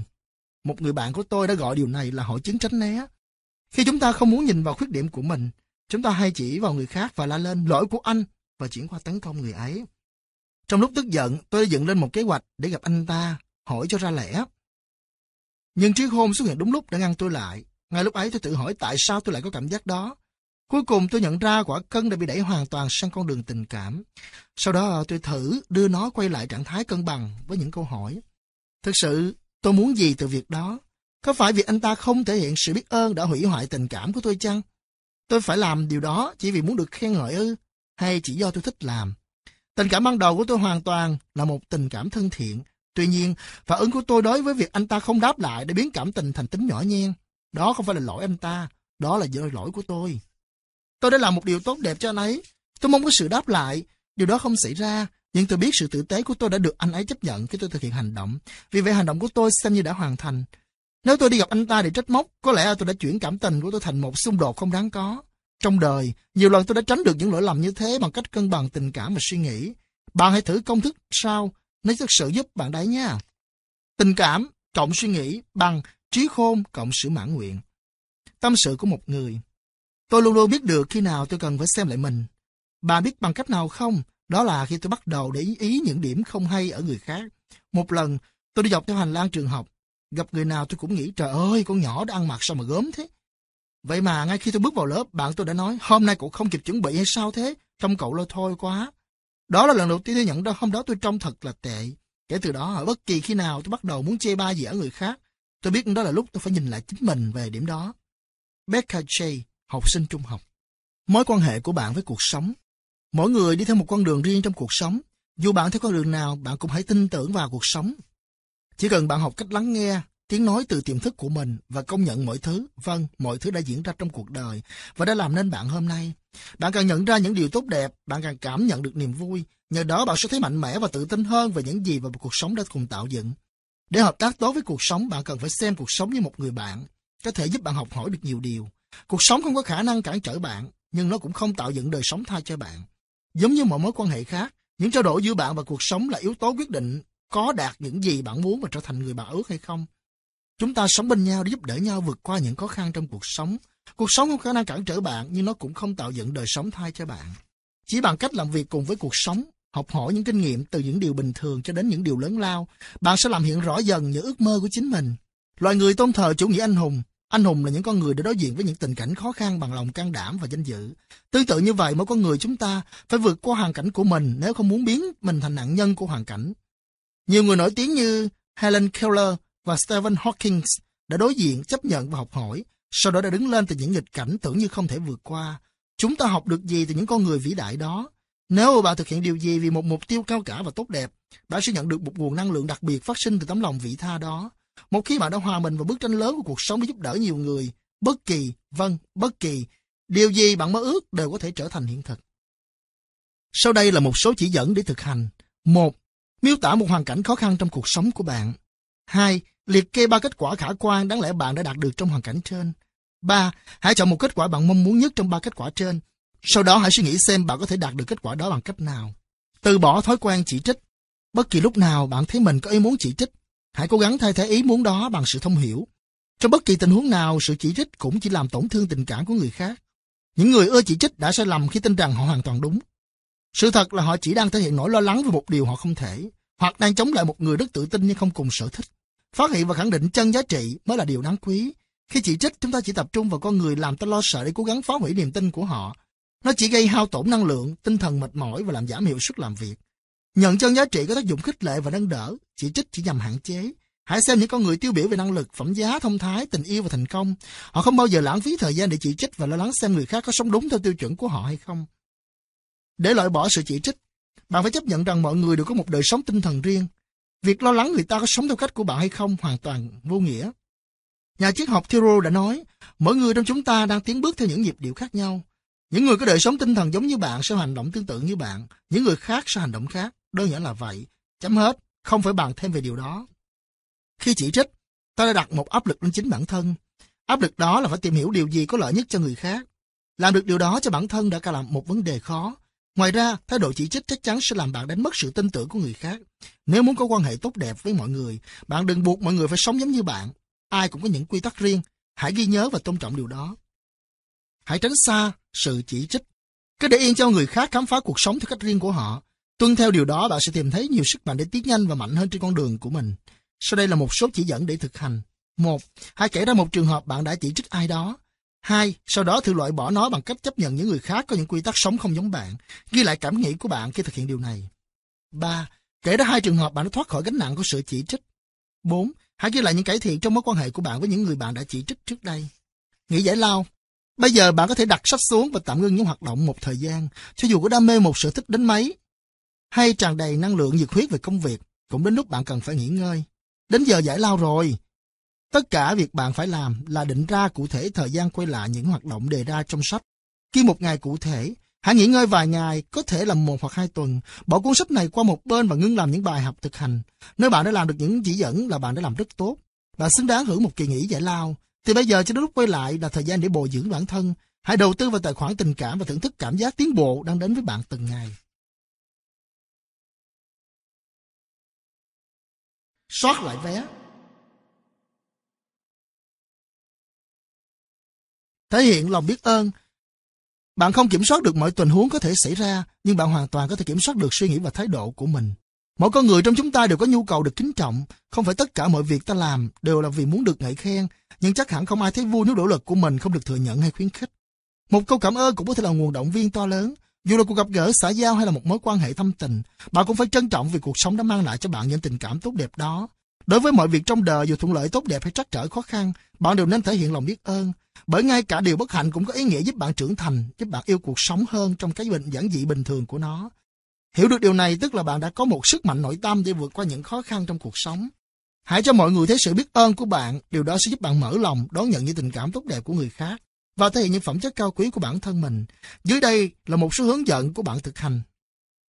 Một, hãy chuẩn bị sẵn sàng những tấm thiệp chúc mừng xinh xắn để bạn có thể gửi tặng bất cứ ai, bất kỳ đâu và lúc nào. Hai, hãy kể ra bốn người đã có cử chỉ hào hiệp khiến bạn muốn gửi cho họ mỗi người một tấm thiệp. Ba, hãy gửi những tấm thiệp cho những người trên. Chuẩn bị kho dự trữ. Hãy chuẩn bị cho bạn một số thú vui để thư giãn những khi bực dọc. Bạn thường làm gì trong trường hợp có những sự cố đột ngột ngoài ý muốn? Hãy chuẩn bị trước những hoạt động có thể giúp bạn có được sự bình tâm để đối diện với vấn đề một cách tốt nhất. Tôi gọi đó là bạn đã có một kho dự trữ. Phần lớn mọi người không có kho dự trữ này, họ thường dành hành động một cách không lành mạnh, ví dụ tức điên lên, ăn nhiều, uống nhiều, cáo kỉnh với những người xung quanh. Vì thế bạn hãy chuẩn bị sẵn đi, kho dự trữ của tôi là một danh sách các nơi để gọi điện thoại hoặc những địa chỉ web cần ghé thăm. Khi tôi bực dọc vì một sự việc bất ngờ xảy ra, tôi sẽ gọi vài cuộc điện thoại cho bạn bè, lướt trên internet, tạm thời chuyển sang những hoạt động nhẹ nhàng, vui vẻ để cảm thấy thoải mái hơn. Kho dự trữ đó không nhằm chối bỏ hay lẩn tránh cảm giác. Đương nhiên tôi vẫn có cảm giác thất vọng và bực bội, nhưng những chuyện không vui cần có thời gian suy nghĩ và xem xét. Ít nhất kho dự trữ cũng mang lại cho tôi hai điều. Một, tâm trạng nhẹ nhàng hơn để làm giảm đi cảm xúc nóng nảy ban đầu. Hai, cảm giác tự do, kiểm soát được cuộc sống bản thân. Một, kho dự trữ sẽ đem lại một phần cuộc sống mà ta đã yêu thích và thông thạo. Và sự thông thạo thường đi cùng với sức mạnh. Hãy thư giãn với những hoạt động trong kho dự trữ của bạn. Nó cho bạn không gian, thời gian và sự cân bằng để đối phó, hiệu quả hơn với những bực bội và thất vọng trong cuộc sống. Nó giúp bạn tìm ra cách ứng phó tốt nhất và đúng lúc nhất. Những khó khăn trở ngại của cuộc đời cũng là những cơ hội để chúng ta trưởng thành. Và ở những giây phút đầu, thay vì tung hê tất cả vì bực mình, hãy sử dụng kho dự trữ để lấy lại thế vững chắc. Đó cũng là một cách chăm sóc chính bản thân bạn. Nếu chọn lựa tốt, kho dự trữ của bạn sẽ có những hoạt động không phải lúc nào cũng tốn tiền, như phí gọi điện thoại của tôi. Đừng chọn hoạt động nào quá sức và có hại. Hãy chọn thứ nhẹ nhàng và vui vẻ mà làm. Chọn và sử dụng thuốc vui một cách khôn ngoan, chúng là nguồn sức mạnh có thể biến một tai họa thành một ừ, trở ngại tạm thời. Một số hướng dẫn để bạn thực hành. Một, bạn hãy ghi ra một số thú vui của bạn. Hai, hãy nghĩ ra cách sử dụng những thú vui đó vào cuộc sống của bạn bị mất cân bằng. Ba, thử nghĩ bạn nên làm gì để dễ dàng thưởng thức thú vui khi cần đến. Lửa thử vàng Khi đang theo đuổi mục đích sống, đôi khi bạn nên kiểm tra quá trình phát triển của bản thân bằng cách chấp nhận một công việc có tính rủi ro và thử thách. Tin hay không tùy bạn, nhưng ngay lúc đọc đến phần này bạn đã ở giờ phút trọng đại. Chuẩn bị hoàn thành một công việc lớn, bạn đang tiến đến rất gần mục tiêu của cuộc đời, chưa bao giờ gần như lúc này. Tôi chắc chắn khi đọc câu nói trên, đầu óc bạn đã nghĩ ra ít nhất là 10 nhiệm vụ chưa hoàn thành, 10 khuyết điểm và 10 sai lầm. Những suy nghĩ tiêu cực đó thường bị cho là tự ti và bị coi là kẻ thù, không ai mong muốn chúng. Nhưng thực ra không phải, chúng chính là động lực thúc đẩy bạn phải hành động. Con tim bạn đã lên tiếng, ta còn nhiều việc phải làm lắm, nhiều điều thử thách và hứa hẹn đang trong đợi phía trước. Con tim bạn nói đúng đấy. Còn rất nhiều điều mà trên đời chỉ có sự dũng cảm ngoan cường mới giúp bạn khám phá ra được. Bạn đã chọn một hướng đi, nhưng bạn cần phải kiên trì thì mới thấy được nhiều điều mới lạ. Đáng buồn là nhiều người cũng chọn một con đường nhưng họ trở nên hốt hoảng và dao động khi gặp trở ngại. Đây không phải là điều tôi mong muốn. Họ nghĩ ước mơ của tôi đáng lẽ phải thuận lợi dễ dàng chứ đâu có khó khăn như thế. Thay vì gắng sức vượt qua thử thách để trở nên mạnh mẽ và tự tin hơn, họ chỉ ờ, chực nhảy trở lại điểm xuất phát để tìm một lối đi khác. Cũng giống như việc đăng ký học ngoại ngữ, trong tuần đầu tiên học thử thấy khó quá, bạn liền trở lại lớp đăng ký lớp thấp hơn, đã học rồi. Đương nhiên những gì đã học sẽ dễ dàng, nhưng thực ra bạn đã vượt qua trình độ của lớp đó và bạn chẳng phải phát triển được bao nhiêu nếu đi lại con đường cũ. Sau khi chọn một con đường phải kiên trì theo đuổi thì mới thấy được những điều mới lạ. Kiểu phản ứng sẵn sàng quay trở lại ngay khi có cơ hội mới xuất hiện, chỉ càng là bạn mất tự tin, bạn sẽ chỉ có một cuộc sống tầm thường nếu liên tục hành động như vậy. Hãy nhìn ra xa về phía trước con đường tới thành công thường đầy trong gai và thử thách. Đòi hỏi bạn cần phải có lòng can đảm. Nhưng bạn đừng lo sợ, nên nhớ là con người sinh ra vốn đã có lòng can đảm. Càng tôi luyện lòng can đảm, bạn càng phát triển về nhân cách và sức mạnh. Khi gặp trở ngại, đừng vội quay lại từ đầu mà hãy tìm cách lấy thêm sinh khí. Nghỉ ngơi một chút để xem lại những kinh nghiệm bạn đã trải qua và rút ra bài học. Chúng đã đưa bạn tới nơi bạn đang đứng, do đó bạn không có lý do gì phải quay lại. Đừng lo lắng khi bạn đang ở đâu. hay điều gì đang chờ đợi. Hãy tập trung vào hiện tại, ngay giây phút đó. Hãy công nhận và gìn giữ những gì bạn đang có. Tình cảm, trí tuệ, tinh thần, sức mạnh, tài chính. Nhưng có thể bạn nói, hiện tại tôi đang cảm thấy hoàn toàn chán nản. Vậy thì, càng tuyệt vời, cuộc sống mách bảo đã đến lúc bạn nên tiến lên. Bạn cảm thấy chán nản do tính y, đang chống lại sự thay đổi và từ chối những chỉ dẫn của cuộc sống để học hỏi và trưởng thành hơn. Vì thế, hãy tiến lên, bắt tay hành động đi. Phải làm điều gì đó để vượt qua tình cảm hiện, tình cảnh hiện tại, để tiến tới nơi bạn đang mong muốn, một nơi có trí khôn và sức mạnh. Hãy quyết tâm hành động, hãy bền bỉ, phải cương quyết, dù cho bạn chỉ mới khởi đầu, hay lướt tới mạnh mẽ. Phải nhớ rằng, dùng lửa thử vàng, bạn sẽ có cái nhìn rõ hơn về cuộc sống và có những bước đi mạnh mẽ hơn để đạt một hiểu biết cao hơn và sâu sắc hơn. Một số hướng dẫn để bạn thực hành. Một, tự nghĩ ra một câu phát biểu khẳng định bạn đang ở trạng thái tốt nhất trong cuộc sống. Hai, định ra cách bạn sẽ dùng lửa thử vàng và chuyển tới một bước cao hơn trong nhận thức. Ba, hãy tính trước những hỗ trợ bạn cần tới để thử lửa, chuẩn bị của bản thân, hỗ trợ của người khác. Bốn, sau đó hãy hành động và ghi nhận những gì bạn học hỏi được, cảm xúc tinh thần của bạn đã thay đổi ra sao. Tìm người cố vấn. Sau khi đã quyết định hướng đi của mình, bạn hãy tìm một người thành đạt trong lĩnh vực đó. Hãy lắng nghe và học hỏi kinh nghiệm thành công của họ. Đó chính là đứng trên vai của người khổng lồ. Nhiều người cày bừa rất chăm chỉ và đinh rằng muốn thành công, bắt buộc phải tự mình hành động. Đúng là bạn cần phải tự mình làm việc để biến ước mơ thành hiện thực. Không ai khác có thể làm thành thay bạn được. Nhưng điều đó không có nghĩa là bạn phải học hỏi từng bài học. Hãy tìm người bạn ngưỡng mộ, bạn sẽ thấy ngạc nhiên khi những người thành công luôn sẵn sàng chia sẻ câu chuyện của họ. Những người thành đạt không phải là loại người ích kỷ chỉ muốn khư khư giữ lấy kinh nghiệm. Ngược lại, họ luôn rất tự tin và rất hiểu giá trị của sự chia sẻ. Phần lớn họ đạt tới thành công cũng nhờ tìm kiếm sự hỗ trợ của người khác. Vì vậy họ luôn sẵn sàng, thậm chí rất nhiệt tình để tiếp tục quá trình chia sẻ đó. Không gì giúp ích cho việc xây dựng ước mơ của bạn bằng việc kết giao với một người cố vấn. Đừng cho rằng khi bạn hỏi ý kiến giúp đỡ là bạn quấy rầy họ. Bạn nên trân trọng sự thông thái và kinh nghiệm của họ. Hãy nhớ lại xem cũng có lúc bạn cảm thấy rất vui và tự hào khi giúp đỡ được người khác. Hỏi ý kiến giúp đỡ của ai tức là bạn đang tạo cơ hội cho họ trải qua cảm giác vui sướng đó. Những người thành công thường tỏ ra khiêm tốn và tử tế vì họ biết rằng cuộc sống đóng một vai trò quan trọng trong thành công của họ. Những ai đạt tới đỉnh vinh quang cùng với sự tử tế và khiêm nhường sẽ còn thành công hơn nữa. Hãy tìm những người như vậy để học hỏi giúp con đường thực hiện ước mơ của bạn ngắn hơn, suôn sẻ hơn rất nhiều. Sau đây là một số câu hỏi giúp bạn thực hành phần này. Một, ai là người thành công trong lĩnh vực bạn say mê? Hai, bạn có thể liên lạc được với người đó bằng cách nào? Ba, hãy liệt kê ba câu hỏi bạn cần được trả lời ngay bây giờ để tiếp bước trên con đường tiến tới mục tiêu của bạn. 4. Hãy mạnh dạn hỏi ý kiến của người bạn ngưỡng mộ, trực tiếp hay qua thư về những thắc mắc của bạn, sau đó ghi lại những chỉ dẫn của họ. Hãy đặt câu hỏi. Đôi khi chỉ cần một câu hỏi, bạn có thể giải quyết được khó khăn. Nhiều khi chúng ta hỏi chỉ để mà hỏi, câu trả lời đã có sẵn. Năm học nào cũng vậy, học trò thường hỏi tôi, Thầy Leslie, căn phòng có nóng quá không? Tôi luôn luôn hỏi lại, em muốn hỏi gì? Nếu bạn không có mục tiêu rõ ràng, bạn sẽ không thể có kết quả thỏa mãn trong cuộc sống. Cuối cùng, chúng cũng tìm ra nhiệt độ trong phòng. Và ngay lập tức yêu cầu xin hãy tăng độ lạnh trong phòng một chút. Ở đây hơi nóng. Những trường hợp này rất thường xảy ra. Chúng ta phải quyết đoán hơn và đi thẳng vào vấn đề. Biết được bạn muốn nói gì là một bước tiến rất lớn, khó khăn hơn là nói được ước muốn thành lời. Nhưng những lời nói sẽ rõ ràng hơn những mong muốn thầm kín. Và một điều ước rõ ràng sẽ mang lại kết quả rõ ràng. Giữ cho ý tưởng của bạn đơn giản là một cách làm cho chúng mạnh mẽ hơn. Nhà triết học Henry David Thoreau đã từng khuyên hãy đơn giản, đơn giản và hết sức đơn giản.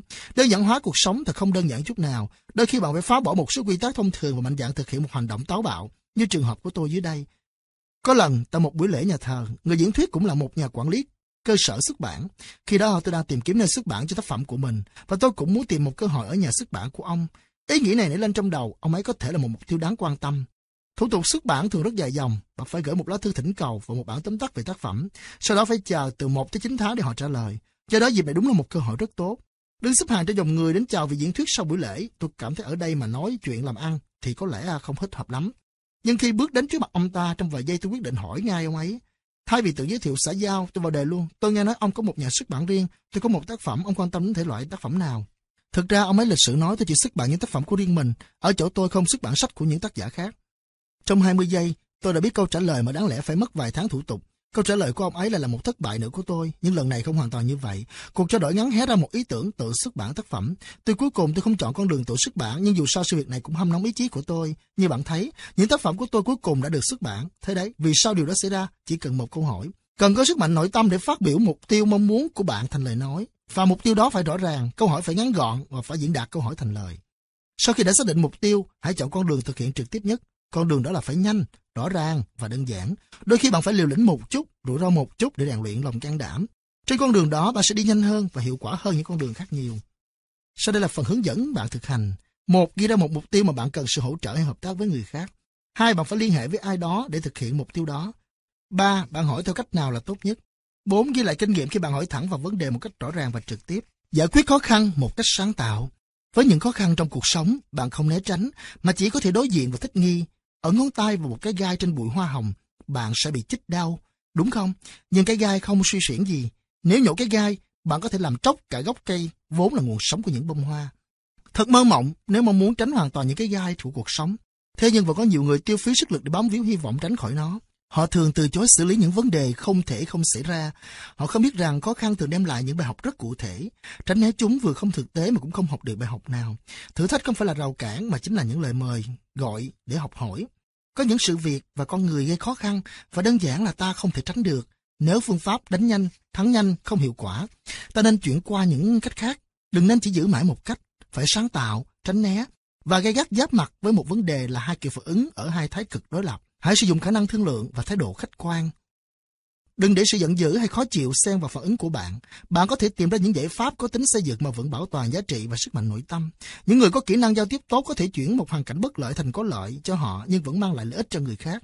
Đừng bao giờ tìm một sự dàn xếp có tính một ăn, một thua.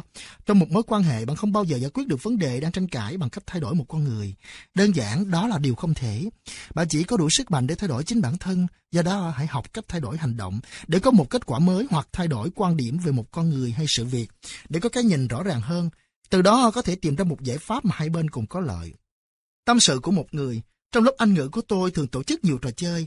Những trò chơi này mang lại những điểm cộng cho kỳ thi cuối khóa. Chúng tôi được chia thành nhiều nhóm.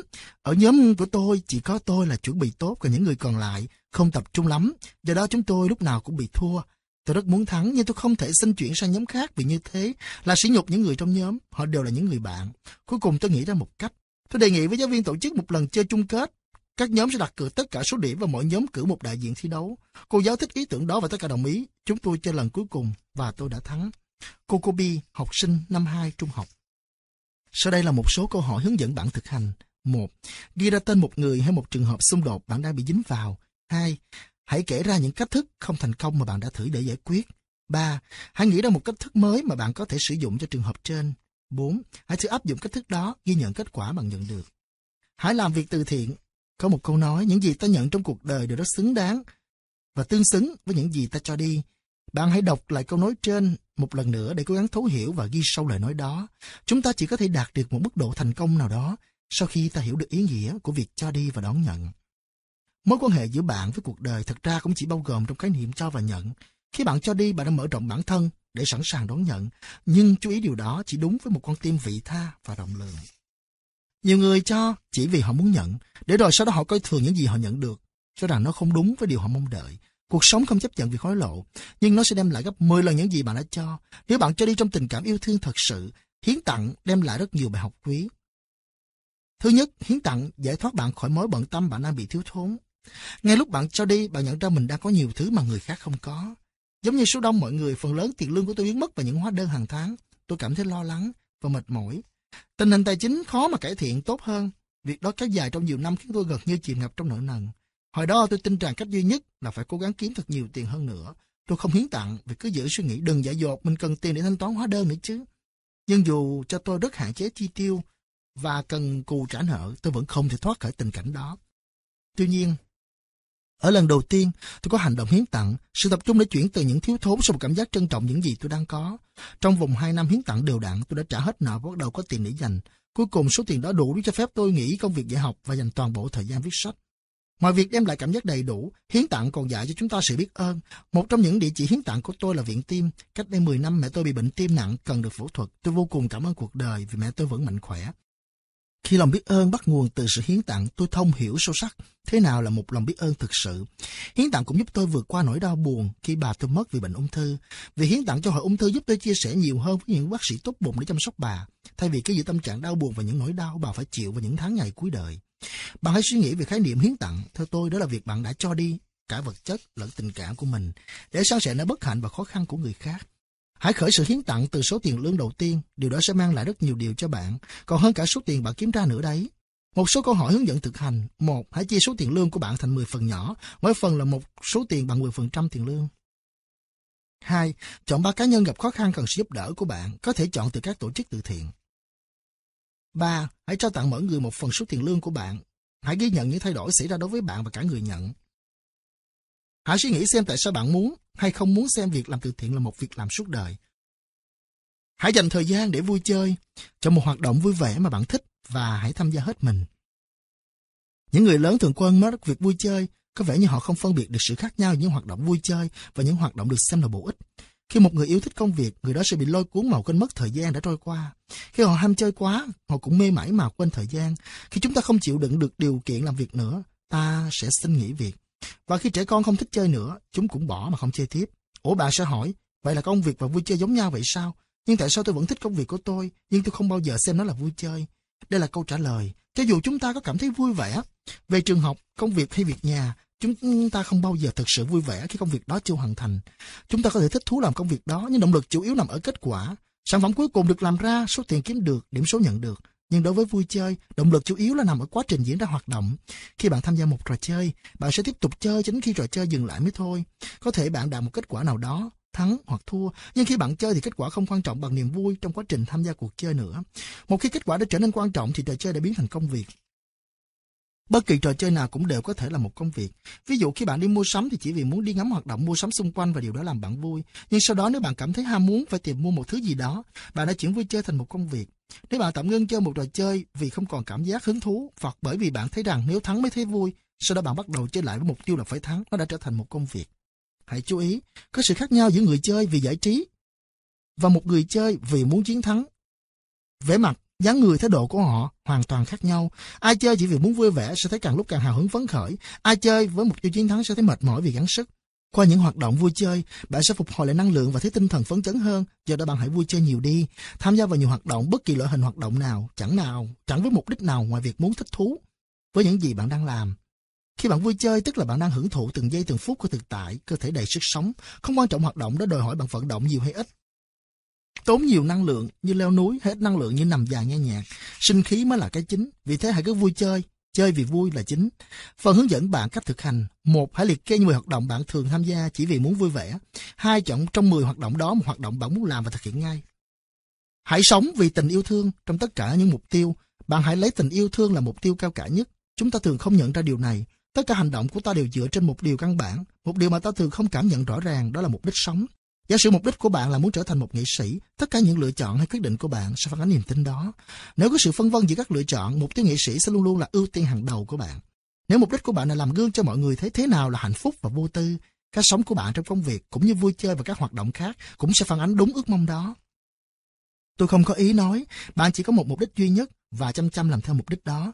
Nhưng ở một mức độ nào đó, chúng ta có thể thấy rằng những gì bạn tin tưởng thể hiện rõ nhất con người của bạn. Dù sau này bạn có muốn trở thành gì đi nữa, thì hãy lấy tình yêu thương làm nền tảng. Ví dụ nếu vai trò của bạn là một người anh hay người chị chăm sóc các em, hãy lấy tình yêu thương gia đình là ưu tiên ở hàng đầu. Nếu đó là một vai trò thể hiện một cuộc sống vô tư và hạnh phúc, hãy dành nhiều ý nghĩa yêu thương cho những người noi gương theo bạn. Điều mà chúng ta tin tưởng là phần chân thật nhất trong tâm hồn chúng ta. Vào năm 13 tuổi, tôi đã ước muốn trở thành một nhà văn. Sau khi theo đuổi ước mơ đó trong nhiều năm, cuối cùng tôi cũng nhận ra rằng mục đích viết văn của tôi là để khẳng định sự tốt đẹp trong tâm hồn con người. Tôi biết rằng viết văn xuất phát từ nơi sâu thẳm trong con người tôi chứ không phải là một sở thích nghề nghiệp. Viết văn là để thể hiện quan điểm sống của tôi qua ngòi bút và điều đó giống như một cách thức để thể hiện tình yêu và lòng biết ơn. Khi bạn làm điều gì đó vì tình yêu thương, mọi người sẽ lập tức bị lôi cuốn vào điều đó. Một khi đã thấy một ít viết văn là vì tình yêu thương, lập tức sức sáng tạo trong tôi tăng vọt. Trước đây tôi ao ước được xuất bản trong một tác phẩm mà rất khó khăn. Khi tôi đã thay đổi nhu cầu khẳng định mình bằng một tình cảm nhiệt thành để thể hiện tình yêu thương qua ngòi bút, vô số cơ hội xuất bản đã đến với tôi sau đó. Dù cho bạn đang theo đuổi bất cứ điều gì, hãy lấy tình yêu thương làm nền tảng. Thành công sẽ đến sau đó và phần thưởng của thành công đó luôn luôn mang lại cảm giác thỏa mãn hơn bạn nghĩ rất nhiều. Tôi có thể đảm bảo chắc chắn điều đó. Con người chúng ta Cảm tình yêu bằng trực giác và khi nhận ra đó là một tình yêu đích thực, chúng ta sẽ sống hết lòng vì nó. Sau đây là một số câu hỏi giúp bạn thực hành phần này. một Kể ra một ước mơ bạn thật sự khao khát. 2. Làm cách nào bạn có thể biến ước mơ đó thành một biểu hiện của tình yêu thương? 3. Liệt kê 5 người ngoài bạn ra sẽ hưởng lợi khi ước mơ của bạn thành hiện thực. 4. Bạn hãy thực hiện những hành động để theo đuổi ước mơ trên. Khi hành động, hãy ghi lại những cơ hội nào đã đến với bạn, giúp bạn tiến gần hơn tới ước mơ đó. Không ngừng tiến tới thành công. Lập mục tiêu, Hãy lập những mục tiêu thực tế, cụ thể và có giới hạn rõ, thời gian rõ ràng. Xác định mục tiêu chính là cách để mà bạn biến ước mơ của mình thành sự thật. Lập mục tiêu là một kỹ năng rất hiệu quả để dẫn đến thành công. Nếu bạn đã từng lập mục tiêu nhưng lại không thực hiện được, có lẽ đó là do bạn chưa biết một số kỹ thuật giúp bạn duy trì được tinh thần tập trung và lòng nhiệt tình.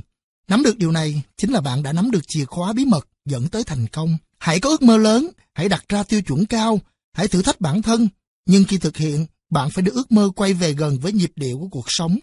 Con đường dẫn tới ước mơ của bạn nên đánh dấu bằng nhiều mục tiêu ngắn hạn. Cái này, tiếp theo cái kia, cứ như vậy cho đến hết con đường, bạn sẽ thấy điều hằng mong ước. Ba bước thiết lập mục tiêu trong phần này sẽ giúp bạn chuyển mục đích mơ hồ thành những hành động cụ thể, hướng thẳng tới điều mà bạn mong muốn. Điều then chốt là bạn phải tỏ ra rõ ràng và luôn luôn hành động. Một, đề ra một mục tiêu có tính thực tế. Một mục tiêu có tính thực tế không có nghĩa là mục tiêu đề ra quá dễ hoặc tránh né những thử thách khó khăn. Thực ra, thực tế nghĩa là bạn phải hiểu rõ vị trí của mình, muốn làm trong hoàn cảnh hiện tại, cụ thể của bạn. Sẽ không thực tế nếu như bạn bỏ tất cả công ăn việc làm hiện tại chỉ vì mục tiêu mới. Trường học, gia đình, việc nhà, hoạt động xã hội, hoạt động ngoại khóa, đi chơi với bạn bè, thời gian dành cho người yêu, tất cả đều là cuộc sống của bạn trong hiện tại. Ngay cả nếu bạn có một ước mơ cháy bỏng cần thực hiện, bạn cũng đừng vội bỏ những việc đang làm để theo đuổi mục tiêu mới. Làm như vậy mới chính là không thực tế và cũng không lành mạnh. Nếu bạn đang mong muốn điều gì, bạn chỉ nên dành một phần thời gian và sức lực trong đời sống hiện tại để làm điều đó. Phải trung thực xem xét lại quỹ thời gian trong tuần để làm việc này. Nói một cách dễ hiểu là mỗi tuần chắc chắn bạn phải bỏ một ít thời gian đầu tư cho mục tiêu mới.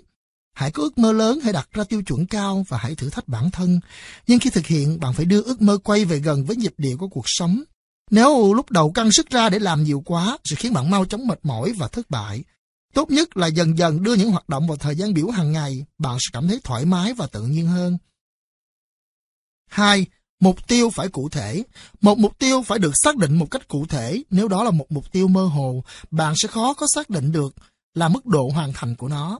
Những câu nói đại loại như tôi sẽ cảm thấy vui hơn, tôi sẽ có thân hình khỏe mạnh hơn hay tôi sẽ trở nên giàu có hơn không phải là những mục tiêu dễ dàng cho mức độ thành công. Cần phải sửa lại cụ thể hơn để xác định kết quả hơn. Chẳng hạn như tôi phấn đấu để giảm 5 kg, tôi sẽ cố gắng chạy hai cây số không nghỉ trong vòng 10 phút. Hoặc tôi sẽ tiết kiệm được một triệu đồng. Lưu ý là luôn luôn có con số trong câu phát biểu đó. Có ờ, bạn sẽ nói rằng, thực sự thì điều tôi cần là cảm thấy hài lòng về bản thân. Tôi không biết phải nói sao để cho nó cụ thể hơn. Đó là một sự thật, nhưng đó là kết quả bạn muốn chứ không phải là mục tiêu. Mức độ thành công của nó không thể đo được. Bạn cần biết rằng những ước mơ bạn đặt ra chỉ là kết quả cuối cùng. Còn trên con đường bạn thực hiện ước mơ đó, bạn phải đặt ra những mục tiêu. Giả sử kết quả bạn muốn là cảm thấy hài lòng về bản thân, vậy hãy xét kỹ hơn mục tiêu nào sẽ đem lại kết quả đó. Có thể là lấy bằng đại học chăng, hay thay đổi kiểu tóc sẽ làm bạn cảm thấy hài lòng hơn. Tập luyện một kỹ năng mới, hay đọc một quyển sách, tất cả những điều đó chính là mục tiêu. Hãy chọn mục tiêu một cách cụ thể và hợp lý, chúng sẽ đưa đến kết quả mà bạn mong muốn. 3. Định ra thời hạn chót cho mục tiêu. Đặt ra thời hạn là một cách để đo mức độ tiến bộ theo thời gian. Giả sử bạn muốn mở một công ty kinh doanh dịch vụ Internet, mục tiêu đầu tiên là bạn phải tạo ra được một trang web riêng, đưa nó vào hoạt động trong vòng 6 tuần kể từ ngày hôm nay. Khi đã biết cần phải hoàn thành trong vòng 6 tuần, bạn có thể dễ dàng lên kế hoạch những gì cần làm để đạt được điều đó. Sau 3 tuần mà bạn vẫn chưa làm xong những bước đầu tiên, bạn có thể thấy rõ ràng là sẽ không thành công trừ khi bạn thay đổi chiến lược. Cũng giống như mục tiêu, Thời hạn đặt ra cũng phải thực tế. Một học sinh trung học hiển nhiên không thể trở thành bác sĩ vào năm tới. Nhưng nếu bạn muốn trở thành một kỹ thuật viên thì tháng 10, 12 tháng là đủ để tìm hiểu chọn lựa và hoàn tất chương trình học của một trường kỹ thuật nào đó. Việc đặt ra thời hạn cũng giúp xác định được điểm bắt đầu và vẽ ra được một lịch trình để đạt mục tiêu. Tốt nhất là bắt đầu bằng những mục tiêu ngắn hạn, sau đó mới là những mục tiêu dài hơn. Hãy chọn một thời gian hợp lý, tốt nhất là khoảng 6 tuần. Thời hạn đó không nên quá ngắn để có thể đo tiến trình thực hiện, nhưng cũng không nên quá dài để làm bạn dễ nản lòng. Sau đây là tâm sự của một người. Người ta đặt cho tôi biệt danh là nổ vì tôi luôn luôn nói sẽ làm một điều gì đó. Tôi sẽ làm điều đó vào một ngày đó, tôi sẽ làm điều kia vào một ngày nọ, nhưng sau đó tôi đã không làm gì cả. Sau khi tôi hiểu lợi ích trong việc xác định những mục tiêu cụ thể, tôi bắt đầu thực hiện. Và bây giờ tôi đã hoàn thành những gì tôi nói. Mục tiêu tiếp theo của tôi là tôi sẽ có một biệt danh mới. Annalicia R, học sinh trung học. Sau đây là phần hướng dẫn bạn cách thực hiện phần này. Một, ghi ra một ước mơ của bạn. Hai, xem là hiện tại một ngày của bạn có những hoạt động gì. Sau đó à, xác định một mục tiêu bạn cần đạt để tiến gần ước mơ trên. Ba, đặt ra một thời hạn cho mục tiêu trên. Hãy thiết lập và để cho những mục tiêu đưa bạn đến nơi bạn chưa bao giờ tới. Khi con tàu đang lăn bánh về phía trước, hãy nhớ rằng chưa tới như là vẫn còn nhiều cơ hội ở phía trước. Diễn đạt mục tiêu thành lời. Còn một điều mà tôi thấy cần nói rõ trước khi bạn tìm cách diễn đạt mục tiêu thành lời. Bước đầu tiên là hãy dùng những từ ngữ chính xác cụ thể như đã làm ở phần trước. Bước thứ hai là cần nêu rõ chỉ một mình bạn có trách nhiệm phải hoàn tất mục tiêu, không nên phụ thuộc vào người thứ hai nào khác. Một mục tiêu có liên quan đến người khác là một điều bình thường, ví dụ như đi xin việc, phải có người muốn tuyển dụng bạn, hoặc cải thiện một mối quan hệ sẽ phụ thuộc vào người bạn có mối quan hệ cần cải thiện. Lấy mục tiêu cải thiện một mối quan hệ làm ví dụ nha. Nếu kết quả bạn mong muốn là có một quan hệ thân hơn với người bạn đang muốn hẹn hò đi chơi, bạn có thể nói lên mong muốn đó như sau, tôi sẽ hòa thuận với bạn tôi và sẽ không bất đồng. Câu diễn đạt mục tiêu cần nêu rõ chỉ một mình bạn có trách nhiệm phải hoàn tất mục tiêu đó. Mong muốn như vậy là tốt, nhưng nếu bạn không bất đồng với bạn ấy, nhưng bạn ấy lại bất đồng với bạn thì sao? Chắc chắn khi đó mục tiêu của bạn sẽ thất bại bởi vì điều đó nằm ngoài tầm kiểm soát của bạn. Một chút đó sẽ tốt hơn nếu xác định lại như sau. Tôi sẽ làm ba điều vui cho bạn tôi trong tuần này, hoặc tôi sẽ ghi ra ba điều mà tôi nói là chưa có trong quan hệ giữa chúng tôi. Trong phát biểu thứ hai, để ý rằng bạn không nói bạn sẽ thỏa mãn ba điều đó. Bạn chỉ nói rằng bạn sẽ tìm ra ba điều bạn nghĩ là cần thiết cho mối quan hệ. Những mục tiêu trên nếu hoàn thành, chúng hoàn toàn có thể đem lại kết quả tốt cho mối quan hệ của bạn. Hơn nữa, tự bạn, chỉ một mình bạn vẫn có thể đảm bảo hoàn thành những mục tiêu đó. Nói tóm lại, mục tiêu của bạn cần phải có một Tính thực tế 2. Cụ thể 3. Có thời hạn 4. Và có tính độc lập cao. Dưới đây là một số ví dụ chuyển từ mục tiêu có tính phụ thuộc sang mục tiêu có tính độc lập hơn. Thay vì tôi sẽ dành 2 giờ trong tuần để gặp đứa bạn thân nhất, nên là tôi dự tính mời đứa bạn thân nhất đi chơi 3 lần trước ngày 29 tháng 6. Thay vì tôi sẽ tìm được việc mới trước ngày 28 tháng 10, nên là tôi sẽ đăng ký dự tuyển ít nhất là một công việc mới trước ngày 28 tháng 10. Thay vì tôi sẽ làm mẹ vui vào ngày 23 tháng 7, nên là tôi sẽ tự giác làm hai công việc nhà để mẹ vui trong ngày 23 tháng 7. Thay vì tôi sẽ thắng trong cuộc bơi thi với em trai vào ngày 27 tháng 4, nên là tôi sẽ giảm thời gian bơi ngửa cự ly 50 m xuống ít nhất 3 giây vào ngày 1 tháng 5. Sau đây là những hướng dẫn cụ thể giúp bạn diễn đạt một mục tiêu. một Luôn bắt đầu bằng một đại từ khẳng định bản thân. Tôi. Ví dụ để chạy 300 m trong, thì nên là tôi sẽ chạy 300 m trong. Ta có thể chọn bất kỳ chuyến tàu nào, đi theo bất kỳ hướng nào và đến bất kỳ nơi nào. Một việc phải làm là hãy dũng cảm lên một chuyến tàu. Hai, theo sau đại từ tôi luôn luôn là từ sẽ, sẽ biểu hiện sự rõ ràng, tự tin và ngắn gọn. Ba, theo sau tôi sẽ là một mục tiêu cụ thể, phát biểu bằng một động từ có ý nghĩa chính xác và một kết quả có thể đo lường được. 4. Kết thúc câu phát biểu bằng hai từ vào ngày hay cho tới ngày và sau đó là một ngày cụ thể. Bạn sẽ hoàn thành mục tiêu. Nếu làm theo tất cả những bước trên, bạn sẽ có một câu phát biểu như sau. Tôi sẽ làm một điều gì cụ thể vào một ngày cụ thể. Để kiểm tra mục tiêu của bạn có cụ thể hay không, bạn hãy làm như sau. Hãy tưởng tượng hôm nay là ngày hoàn thành mục tiêu, khi đó bạn tự hỏi, tôi có hoàn thành mục tiêu không? Nếu mục tiêu của bạn có kết quả dễ dàng đo lường, bạn sẽ trả lời được câu hỏi đó một cách rõ ràng là có hoặc không. Còn nếu sau khi hỏi mà bạn vẫn nghi ngờ không trả lời được ngay, vậy thì bạn phải sửa lại câu phát biểu đó bằng một động từ khác hay một kết quả khác, cụ thể hơn. Tôi xin đưa ra một ví dụ khác. Tôi sẽ chơi bản nhạc Đêm Yên Bình bằng piano không bị vấp lỗi vào ngày 8 tháng 12 năm XXX. Tôi sẽ vẽ một bức tranh phong cảnh vào ngày 4 tháng 8 năm XXX. Tôi sẽ viết, luyện tập và cuối cùng nói một bài diễn văn tại diễn đàn Người phụ nữ của tương lai vào ngày 9 tháng 11 năm XXX. Sau khi diễn đạt mục tiêu ra thành lời, bạn hãy nhớ thực hiện nó. Bạn sẽ thấy việc vươn tới ước mơ trở nên dễ dàng hơn. Lập một bảng theo dõi quá trình theo đuổi mục tiêu. Bạn hãy lập một kế hoạch hành động theo từng bước để đạt ừ, mục tiêu đã đề ra. Trong đó có chỉ rõ ngày bạn định hoàn thành mỗi bước. Sau khi đã đề ra mục tiêu, bạn phải lập kế hoạch từng bước để thực hiện nó. Bạn phải lập kế hoạch hành động cho toàn bộ quá trình tiến đến mục tiêu, từ ngày bắt đầu cho đến ngày dự định kết thúc. Trước khi bắt đầu vào hành động, bạn nên ghi các bước vào một danh sách hai cột, những hành động bạn sẽ thực hiện và ngày dự định hoàn thành. Để dễ hiểu tại sao phải làm điều này, hãy tưởng tượng mục tiêu của bạn là một cái bánh lớn. Nếu có ăn hết cái bánh ngay lập tức, bạn sẽ bị nghẹn. Ăn chậm từng miếng một, hết miếng này rồi tới miếng khác, bạn sẽ thưởng thức được hương vị từng miếng bánh. Thực hiện một mục tiêu cũng vậy, nếu vội vã lao vào thực hiện và cố gắng hoàn thành ngay, bạn sẽ bị đối trí, đuối sức và nhanh chóng chán nản. Thực hiện từng bước một, bạn sẽ khám phá và thưởng thức hết toàn bộ quá trình. Những bước lập ra càng cụ thể, bạn càng dễ thực hiện và càng hoàn thành sớm.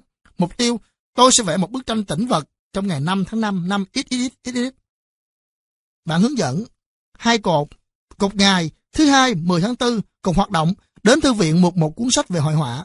Ngày thứ ba 11 tháng 4, hoạt động đọc xong 1 phần 3 cuốn sách. Ngày thứ năm 13 tháng 4, hoạt động gặp thầy giáo hội họa để hỏi những chất liệu dùng để vẽ, mượn vài dụng cụ nếu thầy có. Ngày thứ hai 17 tháng 4, hoạt động đi mua những chất liệu và dụng cụ khác nếu không mượn thầy được. Đọc xong 1 phần 3 tiếp theo của cuốn sách. Ngày thứ ba 18 tháng 4, hoạt động thu thập những vật tôi sẽ vẽ.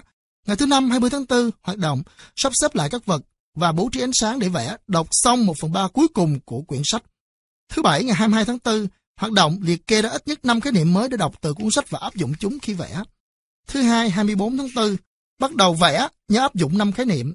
Thứ ba 25 tháng 4, tiếp tục vẽ. Thứ năm 27 tháng 4, báo cáo tác phẩm đang vẽ với thầy giáo hội họa, ghi nhận ít nhất hai nhận xét của thầy để cải tiến bản vẽ. Thứ bảy 29 tháng 4, tiếp tục vẽ, áp dụng những nhận xét của thầy.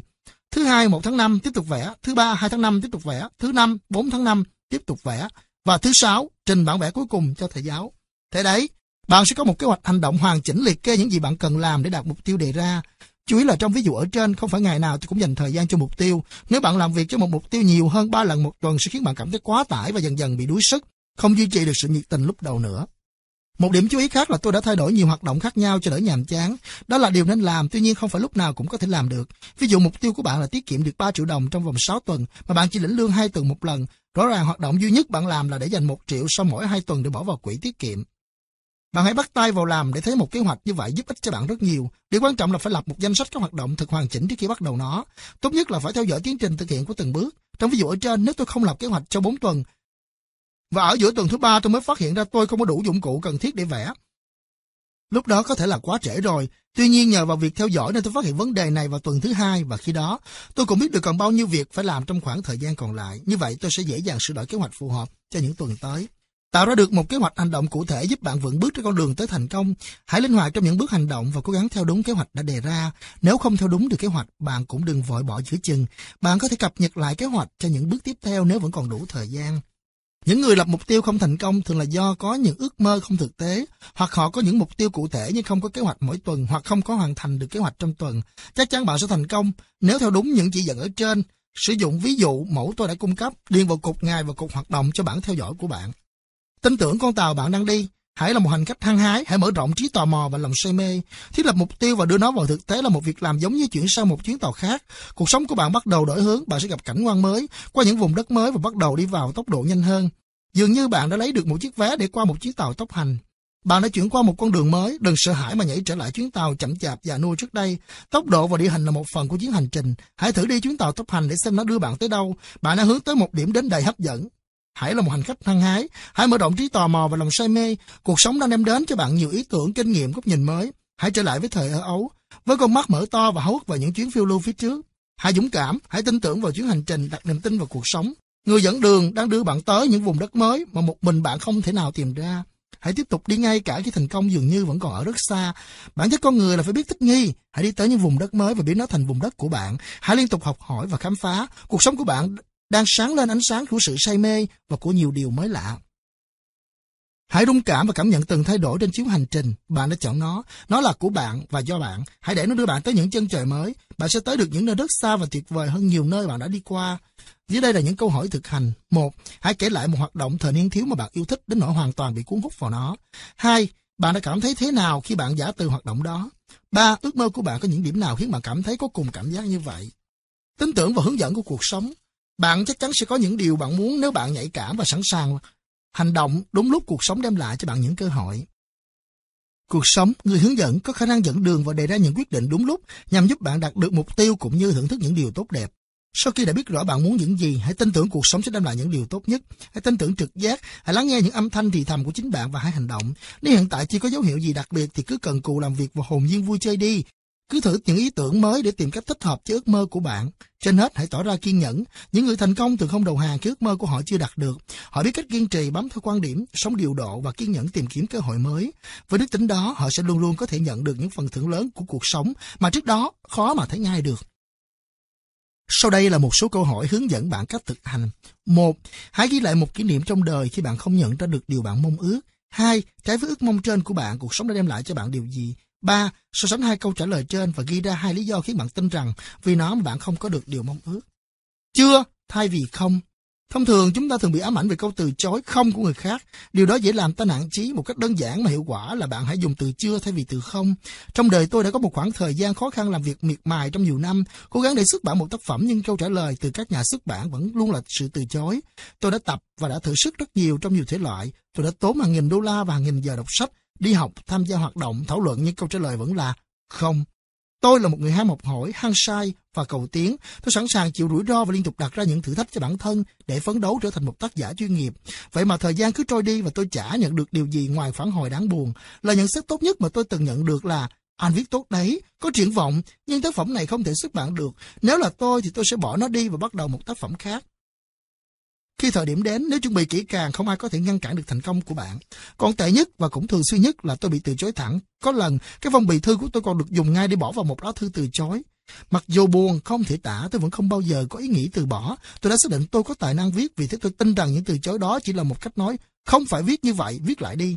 Nhưng có một điều là vào thời điểm đó tôi có thể đã thử. Bắt đầu cảm thấy chán chê tất cả những phương pháp tôi viết, vậy mà tất cả vẫn là lời từ chối. Sau đó tôi đã học được khái niệm chưa và mọi thứ đã thay đổi. Một người bạn kể lại cô ấy đã học một ngôn ngữ Á Đông mà trong ngôn ngữ đó không có từ tương đương với từ không trong tiếng Anh. Từ không không tồn tại trong văn hóa của đất nước đó. Cách dịch sát nghĩa nhất của từ không mà những nhà ngôn ngữ học nghĩ ra được là từ chưa. Hãy tưởng tượng một nền văn hóa không tồn tại từ không, đó chắc phải là một nền văn hóa hấp dẫn cho những ý tưởng mới. Chắc chắn thử nghiệm và rủi ro đối với những con người trên vùng đất ấy chẳng đáng sợ bao nhiêu. Tôi suy nghĩ lại về những năm đã qua, những năm tháng cố gắng trở thành một tác giả có tác phẩm được xuất bản và tôi thay thế những từ không bằng từ chưa. Mỗi lời từ chối của nhà xuất bản đã thay đổi từ thất bại cái đắng trở thành một lời động viên giúp tôi vững tin hơn. Thật kỳ diệu, tất cả nỗi thất vọng trong quá khứ của tôi đã trở thành những bài học về lòng kiên nhẫn. Trong bộ phim Field of Dreams, nhân vật Ray Kinsella, Kevin Costner thủ vai đã trích dẫn một câu nói như sau. Có lẽ đã từng có một thời điểm thiên liêng đấng tạo hóa, đã chạm đúng lúc, ngay lúc đó, vũ trụ mở ra trong vài giây cho thấy những điều kỳ diệu có thể xảy ra. Tuy nhiên, chúng ta không thể chọn được thời điểm đó. Chúng ta chỉ có thể chuẩn bị sẵn sàng cho thời điểm ước mơ trở thành hiện thực. Khi đó nếu bạn đã chuẩn bị kỹ, không ai trên trái đất này có thể ngăn cản được thành công của bạn. Vì thế hãy kiên nhẫn và chú ý, nhận ra những thời điểm quyết định. Khi con tàu tốc hành đang tiến về phía trước, hãy ghi nhớ rằng những trở ngại bây giờ của bạn không phải là thất bại, mà có thể xem là nhiên liệu cho con tàu của bạn. Đối với mục đích mà bạn đã đặt hết lòng chân thành, cuộc sống sẽ không bao giờ nói không với bạn, mà chỉ có thể là chưa. Sau đây là phần hướng dẫn thực hành. Một, câu trả lời không bạn nhận gần đây nhất là gì? Hai, hãy liệt kê những điểm tích cực bạn đã đạt được sau khi chuyển những từ không thành từ chưa. Đào sâu ước mơ trong giai đoạn chuyển tiếp. Tận dụng thời gian cuộc sống đang nói, chưa đến lúc bạn ơi để kiên nhẫn chuẩn bị cho sự lớn mạnh của bạn. Những bạn trẻ thường tỏ ra quá hăng hái và nhất quyết phải hoàn thành một mục đích đặt ra bằng bất kỳ giá nào và trong bất kỳ hoàn cảnh nào. Tuy nhiên bạn cần biết rằng có những giai đoạn trong đời bất chấp những nỗ lực bạn không thể xây chuyển cuộc sống như ý muốn mà có khi còn làm cho mọi việc trở nên tồi tệ hơn. Có những giai đoạn gọi là giai đoạn chuyển tiếp, những giai đoạn đó gọi là cơ hội để bạn tích lũy kiến thức và kinh nghiệm cho mục tiêu tương lai. Đối với một người quá cứng nhắc, anh ta không thể nhận ra rằng vấn đề đôi khi chỉ là anh ấy chưa sẵn sàng. Trong giai đoạn chuyển tiếp, anh ta sẽ phải trải qua một cảm giác tự tựa như thất bại. Nếu bạn tìm ra một giai đoạn chuyển tiếp của mình, bạn có thể sử dụng giai đoạn chuyển tiếp để nâng cao hiệu quả hoạt động thay vì để hoãn thời gian đó, bào mòn khả năng của bạn. Sự cứng nhắc của bạn có thể thay đổi con tàu của chính mình và đổi nó sang hướng khác. Làm cách nào để bạn biết rằng chúng ta đang ở trạng thái chuyển tiếp? Làm sao bạn tránh khỏi nỗi buồn và sự bực bội? Bạn có thể nhận biết điều đó qua những dấu hiệu cuộc sống đem lại. Cảm giác đầu tiên bao giờ cũng đúng, không khó lắm để bạn nhận ra giai đoạn chuyển tiếp bởi vì bạn sẽ thấy mọi việc đang tiến triển đột nhiên, trở nên bị đình trệ và những nỗ lực hướng tới mục tiêu của bạn dường như chỉ làm cho mọi việc tồi tệ đi mà thôi. Chính vì vậy bạn phải sử dụng giai đoạn chuyển tiếp để đào sâu ước mơ của bạn. Bạn có nhận thấy rằng bản thân có các biểu hiện sau: một, thiếu tập trung; hai, không hài lòng; ba, làm việc không hiệu quả và bốn, cảm giác bị mất mát. Nếu bạn đã sẵn sàng cho hoạt động tiếp theo nhưng cuộc sống vẫn tiến triển chậm chạp, vậy thì hãy sử dụng thời gian đó để đào sâu thêm ước mơ của bạn. Hãy bò giữ nó thay vì cứ liên tục đẩy nó về phía trước. Thử bước lui và nhìn xem có gì khác bạn cần phải tầm thay đổi và học hỏi trước khi bước tiếp hay không, hoặc quay lại là một điều gì mà bạn đã làm trước đây để tìm lại niềm vui trong công việc đó một lần nữa. Sau khi bạn đã tìm lại được niềm vui, hãy thể hiện lòng biết ơn của bạn, hãy tỏ ra biết ơn về mọi cơ hội, mọi kinh nghiệm và mọi bài học mà cuộc sống đã đem lại. Nhờ đó ước mơ của bạn sẽ phát triển cao hơn và bạn đang tưởng tượng Ước mơ càng lớn sẽ càng cần nhiều thời gian để thành hiện thực. Khi bạn đã quay lại với cảm giác sung sướng và biết ơn, đó là lúc bạn đã vượt qua được giai đoạn chuyển tiếp khó khăn. Cuộc sống không bao giờ muốn dày vò hay trừng phạt bạn, nó luôn luôn hướng bạn đi theo con đường đúng nhất. Khi bạn đang đi đúng đường, bạn sẽ thấy chuyến hành trình rất dễ dàng và thú vị. Nếu chuyến đi bị khó khăn một chút, bạn nên dừng lại để đào sâu ước mơ của mình. Hãy thông thả thưởng thức những gì bạn trải qua. Không phải bạn đang phí phạm thời gian đâu, mà là bạn đang xây dựng nội lực đấy. Bạn đã chuẩn bị cho ước mơ phát triển lớn hơn bạn từng nghĩ lúc đầu. Một khoảng yên tĩnh mỗi ngày, Hãy dành ít nhất 15 phút để mỗi ngày thư giãn, thiền định đơn giản là để tìm một cảm giác bình an. Nhịp điệu sống sôi động mang lại cảm giác thú vị và thỏa mãn. Tuy nhiên nếu không được điều khiển hợp lý, cuộc sống của bạn sẽ trở nên căng thẳng. Dành ít nhất 15 phút mỗi ngày trong yên tĩnh là một cách hiệu quả để có sự cân bằng trong tinh thần. Nó sẽ đem lại cảm giác thanh thản và sáng suốt. Trong 15 phút này bạn làm gì? Bất kỳ một cách thư giãn nào cũng đều tốt. Sau đây là một số gợi ý. Một, thưởng thức sự tĩnh lặng. Đơn giản là chỉ ngồi im, nhắm mắt lại, thư giãn hoàn toàn không trong yên lặng. Có thể nằm xuống nghỉ, miễn là bạn đừng ngủ thiếp đi. Hai, thở, ngồi yên lặng, nhắm mắt mở, tập trung vào hơi thở. Hãy cảm nhận không khí đang luân chuyển tràn đầy phổi, sau đó thoát ra khỏi cơ thể qua cánh mũi và đôi môi. Hãy đếm hơi thở, hơi thở của bạn trở nên chậm rãi, đầy đủ và nhẹ nhàng khi bạn đang thư giãn. Ba, lắng nghe âm nhạc, giảm bớt ánh sáng, ăn mặc nhẹ nhàng và nằm hoặc ngồi thoải mái, nghe một bản nhạc êm ái, tập trung vào giai điệu, thật ra những âm thanh khác nhau, cảm thấy âm nhạc đang thấm vào bên trong. Đừng suy nghĩ, đừng phân tích, chỉ lắng nghe mà thôi. 4. Tưởng tượng, Ngồi với tư thế thoải mái, nhắm mắt lại và tưởng tượng bạn đã ở một nơi tĩnh lặng, yên bình. Hãy cảm nhận xung quanh đi, bạn đang đưa mắt nhìn và tiếp nhận mọi màu sắc, mọi chi tiết. Bạn thấy gì? Núi, đại dương, căn lều, bạn nghe gì? Tiếng chim hót chăng? Một con tàu đang kéo còi phía xa. Đang ngửi thấy gì? Hương thơm của hoa, mùi bánh nướng, mùi nước hoa mẹ hay dùng. Bạn cảm thấy gì? Cảm giác đám cỏ êm ái, đệm dưới bàn chân trần, làn gió thoảng vuốt qua đôi má, thì nắng ấm làm nóng bờ vai. Bạn ném thấy gì? Cảm giác mát rượi của dòng nước trôi xuống cuốn họng, vị ngọt của kẹo trên đầu lưỡi, cảm giác mặn mà của nước biển còn động lại trên bờ môi. Hãy giữ gìn tất cả những cảm giác sống động mà yên bình đó. 5. Lặp lại một lời khẳng định. Bạn hãy nghĩ ra một câu nói khẳng định tốt đẹp nào đó, sau đó ngồi yên lặng, nhắm mắt và lặp đi lặp lại câu nói đó nhiều lần. Tôi mạnh khỏe, thông minh và hạnh phúc. Tôi mạnh khỏe, thông minh và hạnh phúc. Tôi mạnh khỏe, thông minh và hạnh phúc. Nói lại 50 lần, 100 lần hay 1.000 lần, hãy học thuộc đến nỗi bạn có thể nhớ trong bất kỳ hoàn cảnh nào và thời điểm nào. Hãy nói thật chính xác và rõ ràng. 6. Học ngồi thiền. Có rất nhiều sách báo, băng video, cassette và lớp dạy ngồi thiền. Hãy tìm hiểu những cách thức ngồi thiền từ đơn giản đến nâng cao. Không quan trọng bạn chọn cách thư giãn gì, và lúc nào và lặp lại bao lâu. Cứ thử nghiệm những gợi ý hoặc những nghĩ ra một cách nào đó hoàn toàn mới. Điều quan trọng là bạn có được sự thanh thản. Tôi học được cách tưởng tượng qua việc xem thế giới vận thế vận hội Olympic. Những vận động viên tưởng tượng về cuộc thi đấu, từng giây phút một và thậm chí tưởng tượng giây phút họ chiến thắng. Tôi nghĩ nếu nó hiệu quả đối với những vận động viên thì nó cũng tốt cho tôi. Tôi tưởng tượng mình thắng khi thi đấu thể thao, vượt qua kỳ thi và tưởng tượng bố mẹ tôi sẽ để tôi làm những gì tôi thích. Và tôi thấy điều này tỏ ra hiệu nghiệm. Ricardo B, học sinh trung học. Sau đây là phần giúp bạn thực hành. một, Hãy chọn một ngày để bắt đầu thư giãn theo cách bạn thích. 2. Hãy xem khoảng thời gian nào trong ngày là thích hợp nhất cho bạn thư giãn. 3. Thực hành và ghi lại kết quả. Thưởng thức một khoảng thời gian yên tĩnh mỗi ngày bạn nhé. Cười lên bạn ơi, hãy cười lên càng nhiều càng tốt. Hãy đọc truyện cười, xem hài kịch và tham gia những hoạt động vui nhộn với bạn bè, người thân. Những càng cười thoải mái là công cụ giảm căng thẳng tốt nhất và đem lại cân bằng hay nhất trong cuộc sống. Xét về góc độ tâm lý, vật lý hay thể chất đều tốt cả. Khi ta cười có thể tiết ra endorphin, một chất tạo cảm giác hưng phấn, những phản ứng hóa học diễn ra cùng với nụ cười luôn đem lại sức khỏe. Cười là một dấu hiệu của niềm vui của sức khỏe. Về mặt tình cảm, cười không chỉ làm bạn vui trong giây lát, nó có tác dụng đem lại sự bình an tuyệt vời. Nó giúp giảm sự căng thẳng, thắp sáng con tim và đem lại sự hưng phấn, những cảm xúc tích cực và khẳng định thay thế những gánh nặng và sự bi quan.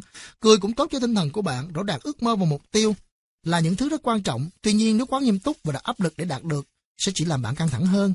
Cười sẽ giúp bạn theo đuổi một mục tiêu lâu dài mà vẫn vui vẻ. Hơn nữa, người nào có khả năng cười chính bản thân mình là một dấu hiệu về khả năng tự thấu hiểu rất sâu sắc, khiến cho họ hiểu mình và rất coi trọng bản thân. Sự tự trọng càng cao càng dễ đưa bạn đến thành công, và càng thành công bạn lại càng có nhiều tự trọng. Thế đấy, Cười có thể dẫn đến một chu trình rất quan trọng cho cuộc sống. Cười có khả năng mở ra một con đường mới cho bạn. Vì thế bạn hãy cười thật nhiều, xem những bộ phim hài, tham gia câu lạc bộ hài, xem một vở hài kịch, hay đi chơi với những người có khiếu hài hước. Hãy làm mọi cách có thể đem lại cho bạn những tràng cười vui vẻ, thoải mái. Lướt các trang web để chọn những trang website chuyện cười, mua chuyện cười, hãy cười lớn tiếng, cười khúc khích, rút đích, hay cười thầm, cười nụ, hãy cười to, cười lớn. Những hồi tưởng trên đường đi. Sau mỗi bài học, tôi luôn nhắc các học sinh của mình phải tự hỏi mình đã học được những gì Bản thân tôi đã trải qua chuyến hành trình theo bài học trong cuốn sách này. Giờ đây tôi sẽ nói tôi đã học được những gì. Hình tượng một chuyến tàu tỏ ra rất có ích. Cuộc đời là một chuyến đi, có lúc đi quá tốc độ, có lúc lại ì ạch. Nhưng tôi vẫn đi về phía trước và luôn tỉnh táo với những chuyển biến xã hội, kinh tế và sự phát triển tâm sinh lý của bản thân. Những chuyển biến đã thay đổi con người tôi và đến lượt tôi góp phần tạo ra những chuyển biến đó. Chọn một chuyến tàu và kiên trì theo đuổi là một quyết định đúng đắn của tôi. Chỉ sau khi quan sát, trải nghiệm và hấp thu những gì trên đường đi, tôi mới ngày càng có nhiều kinh nghiệm theo năm tháng. Trước mắt tôi là những hình ảnh lướt qua, trên cửa sổ là hình ảnh phản chiếu gương mặt của người bà đã mất của tôi. Sự thông thái của bà đã có ảnh hưởng rất sâu sắc tới tôi và hình thành nhân sinh quan của tôi. Tôi luôn nhớ về bà mỗi khi xem lại bộ phim yêu thích Becky Sue lấy vợ, đặc biệt cảnh Becky đi ngược thời gian trở lại quá khứ để gặp lại ông bà của mình. Trong phim, người bà tỏ ra lo lắng cho những bất trắc đứa cháu có thể gặp phải trên đường đi. Becky nghe bà một cách tôn kính khi bà nghiêng về phía trước và nói, bây giờ là lúc cháu đang duyệt lại thời gian, cháu sẽ gặp lại nhiều thứ đã qua, hãy chọn những điều cháu tự hào, những thứ có sức sống lâu dài. Dường như tôi nghe thấy giọng nói của bà tôi trong câu nói đó, lớn dần lên tôi cũng nhận ra giọng nói của bố mẹ tôi trong đó. Thú vị hơn trong khi tôi viết cuốn sách này, giọng nói của tôi bắt đầu lẫn vào giọng nói của họ, vọng lại từ quá khứ. Hình như ông bà và cha mẹ luôn có mặt trong những bước đi của tôi. Nhiều dấu hiệu và tình huống tôi gặp trong cuộc đời đã từng được họ khuyên bảo. Có lẽ đây là một sự chuyển giao chăng? Khi tiến về phía trước với hy vọng thực hiện ước mơ, chúng ta sẽ khám phá được một điều quan trọng. Trên đường đi không phải chỉ có mỗi chúng ta. Cuối cùng kết luận của tôi về cuốn sách này là gì? Tôi muốn chia sẻ với bạn một điều. Đích đến mà bạn đã chọn không quan trọng bằng việc bạn nhận ra những con tàu đang đi theo cùng một hướng. Tất cả chúng ta đã bước trên một con đường, một con tàu nào đó, nạp nhiên liệu cho nó bằng mọi khát khao được công nhận và thấu hiểu. Tiến về phía trước với hy vọng thực hiện ước mơ, chúng ta sẽ khám phá ra một điều quan trọng. Trên đường đi không phải chỉ có mỗi chúng ta, vì chúng ta có đến được mong ước hay không. Thực ra, không có ý nghĩa nhiều lắm. Cách ta tổ chức chuyến đi, cách ta tôn trọng chuyến đi và niềm vui đem lại cho mọi người đó mới chính là điều chủ yếu. Những gì ta đã làm cho cuộc đời sẽ trở thành phần thưởng cho chính bản thân ta. Khi cho đi, chúng ta sẽ được đáp lại và nhận lại một điều đặc biệt, đó là một món quà trong đó có chứa những điều sâu sắc để ta tiếp tục chuyển giao. Vậy đó, với lòng biết ơn, tôi đã nhận được từ những người tôi biết và cho đi những gì tôi học được tới những người sẵn sàng lắng nghe. Trên những to tàu dài vô tận đang lăn bánh, tôi có một chỗ của tôi, một chỗ trú trong nhiều chỗ trú, một món quà tặng trong nhiều món quà. Địa điểm nào tôi đã đi qua sẽ có một người tiếp theo đang đi qua. Nơi tôi đến có nhiều món quà của các bậc thông thái đang chờ đợi. Đối với bạn cũng vậy, bạn đọc thân yêu.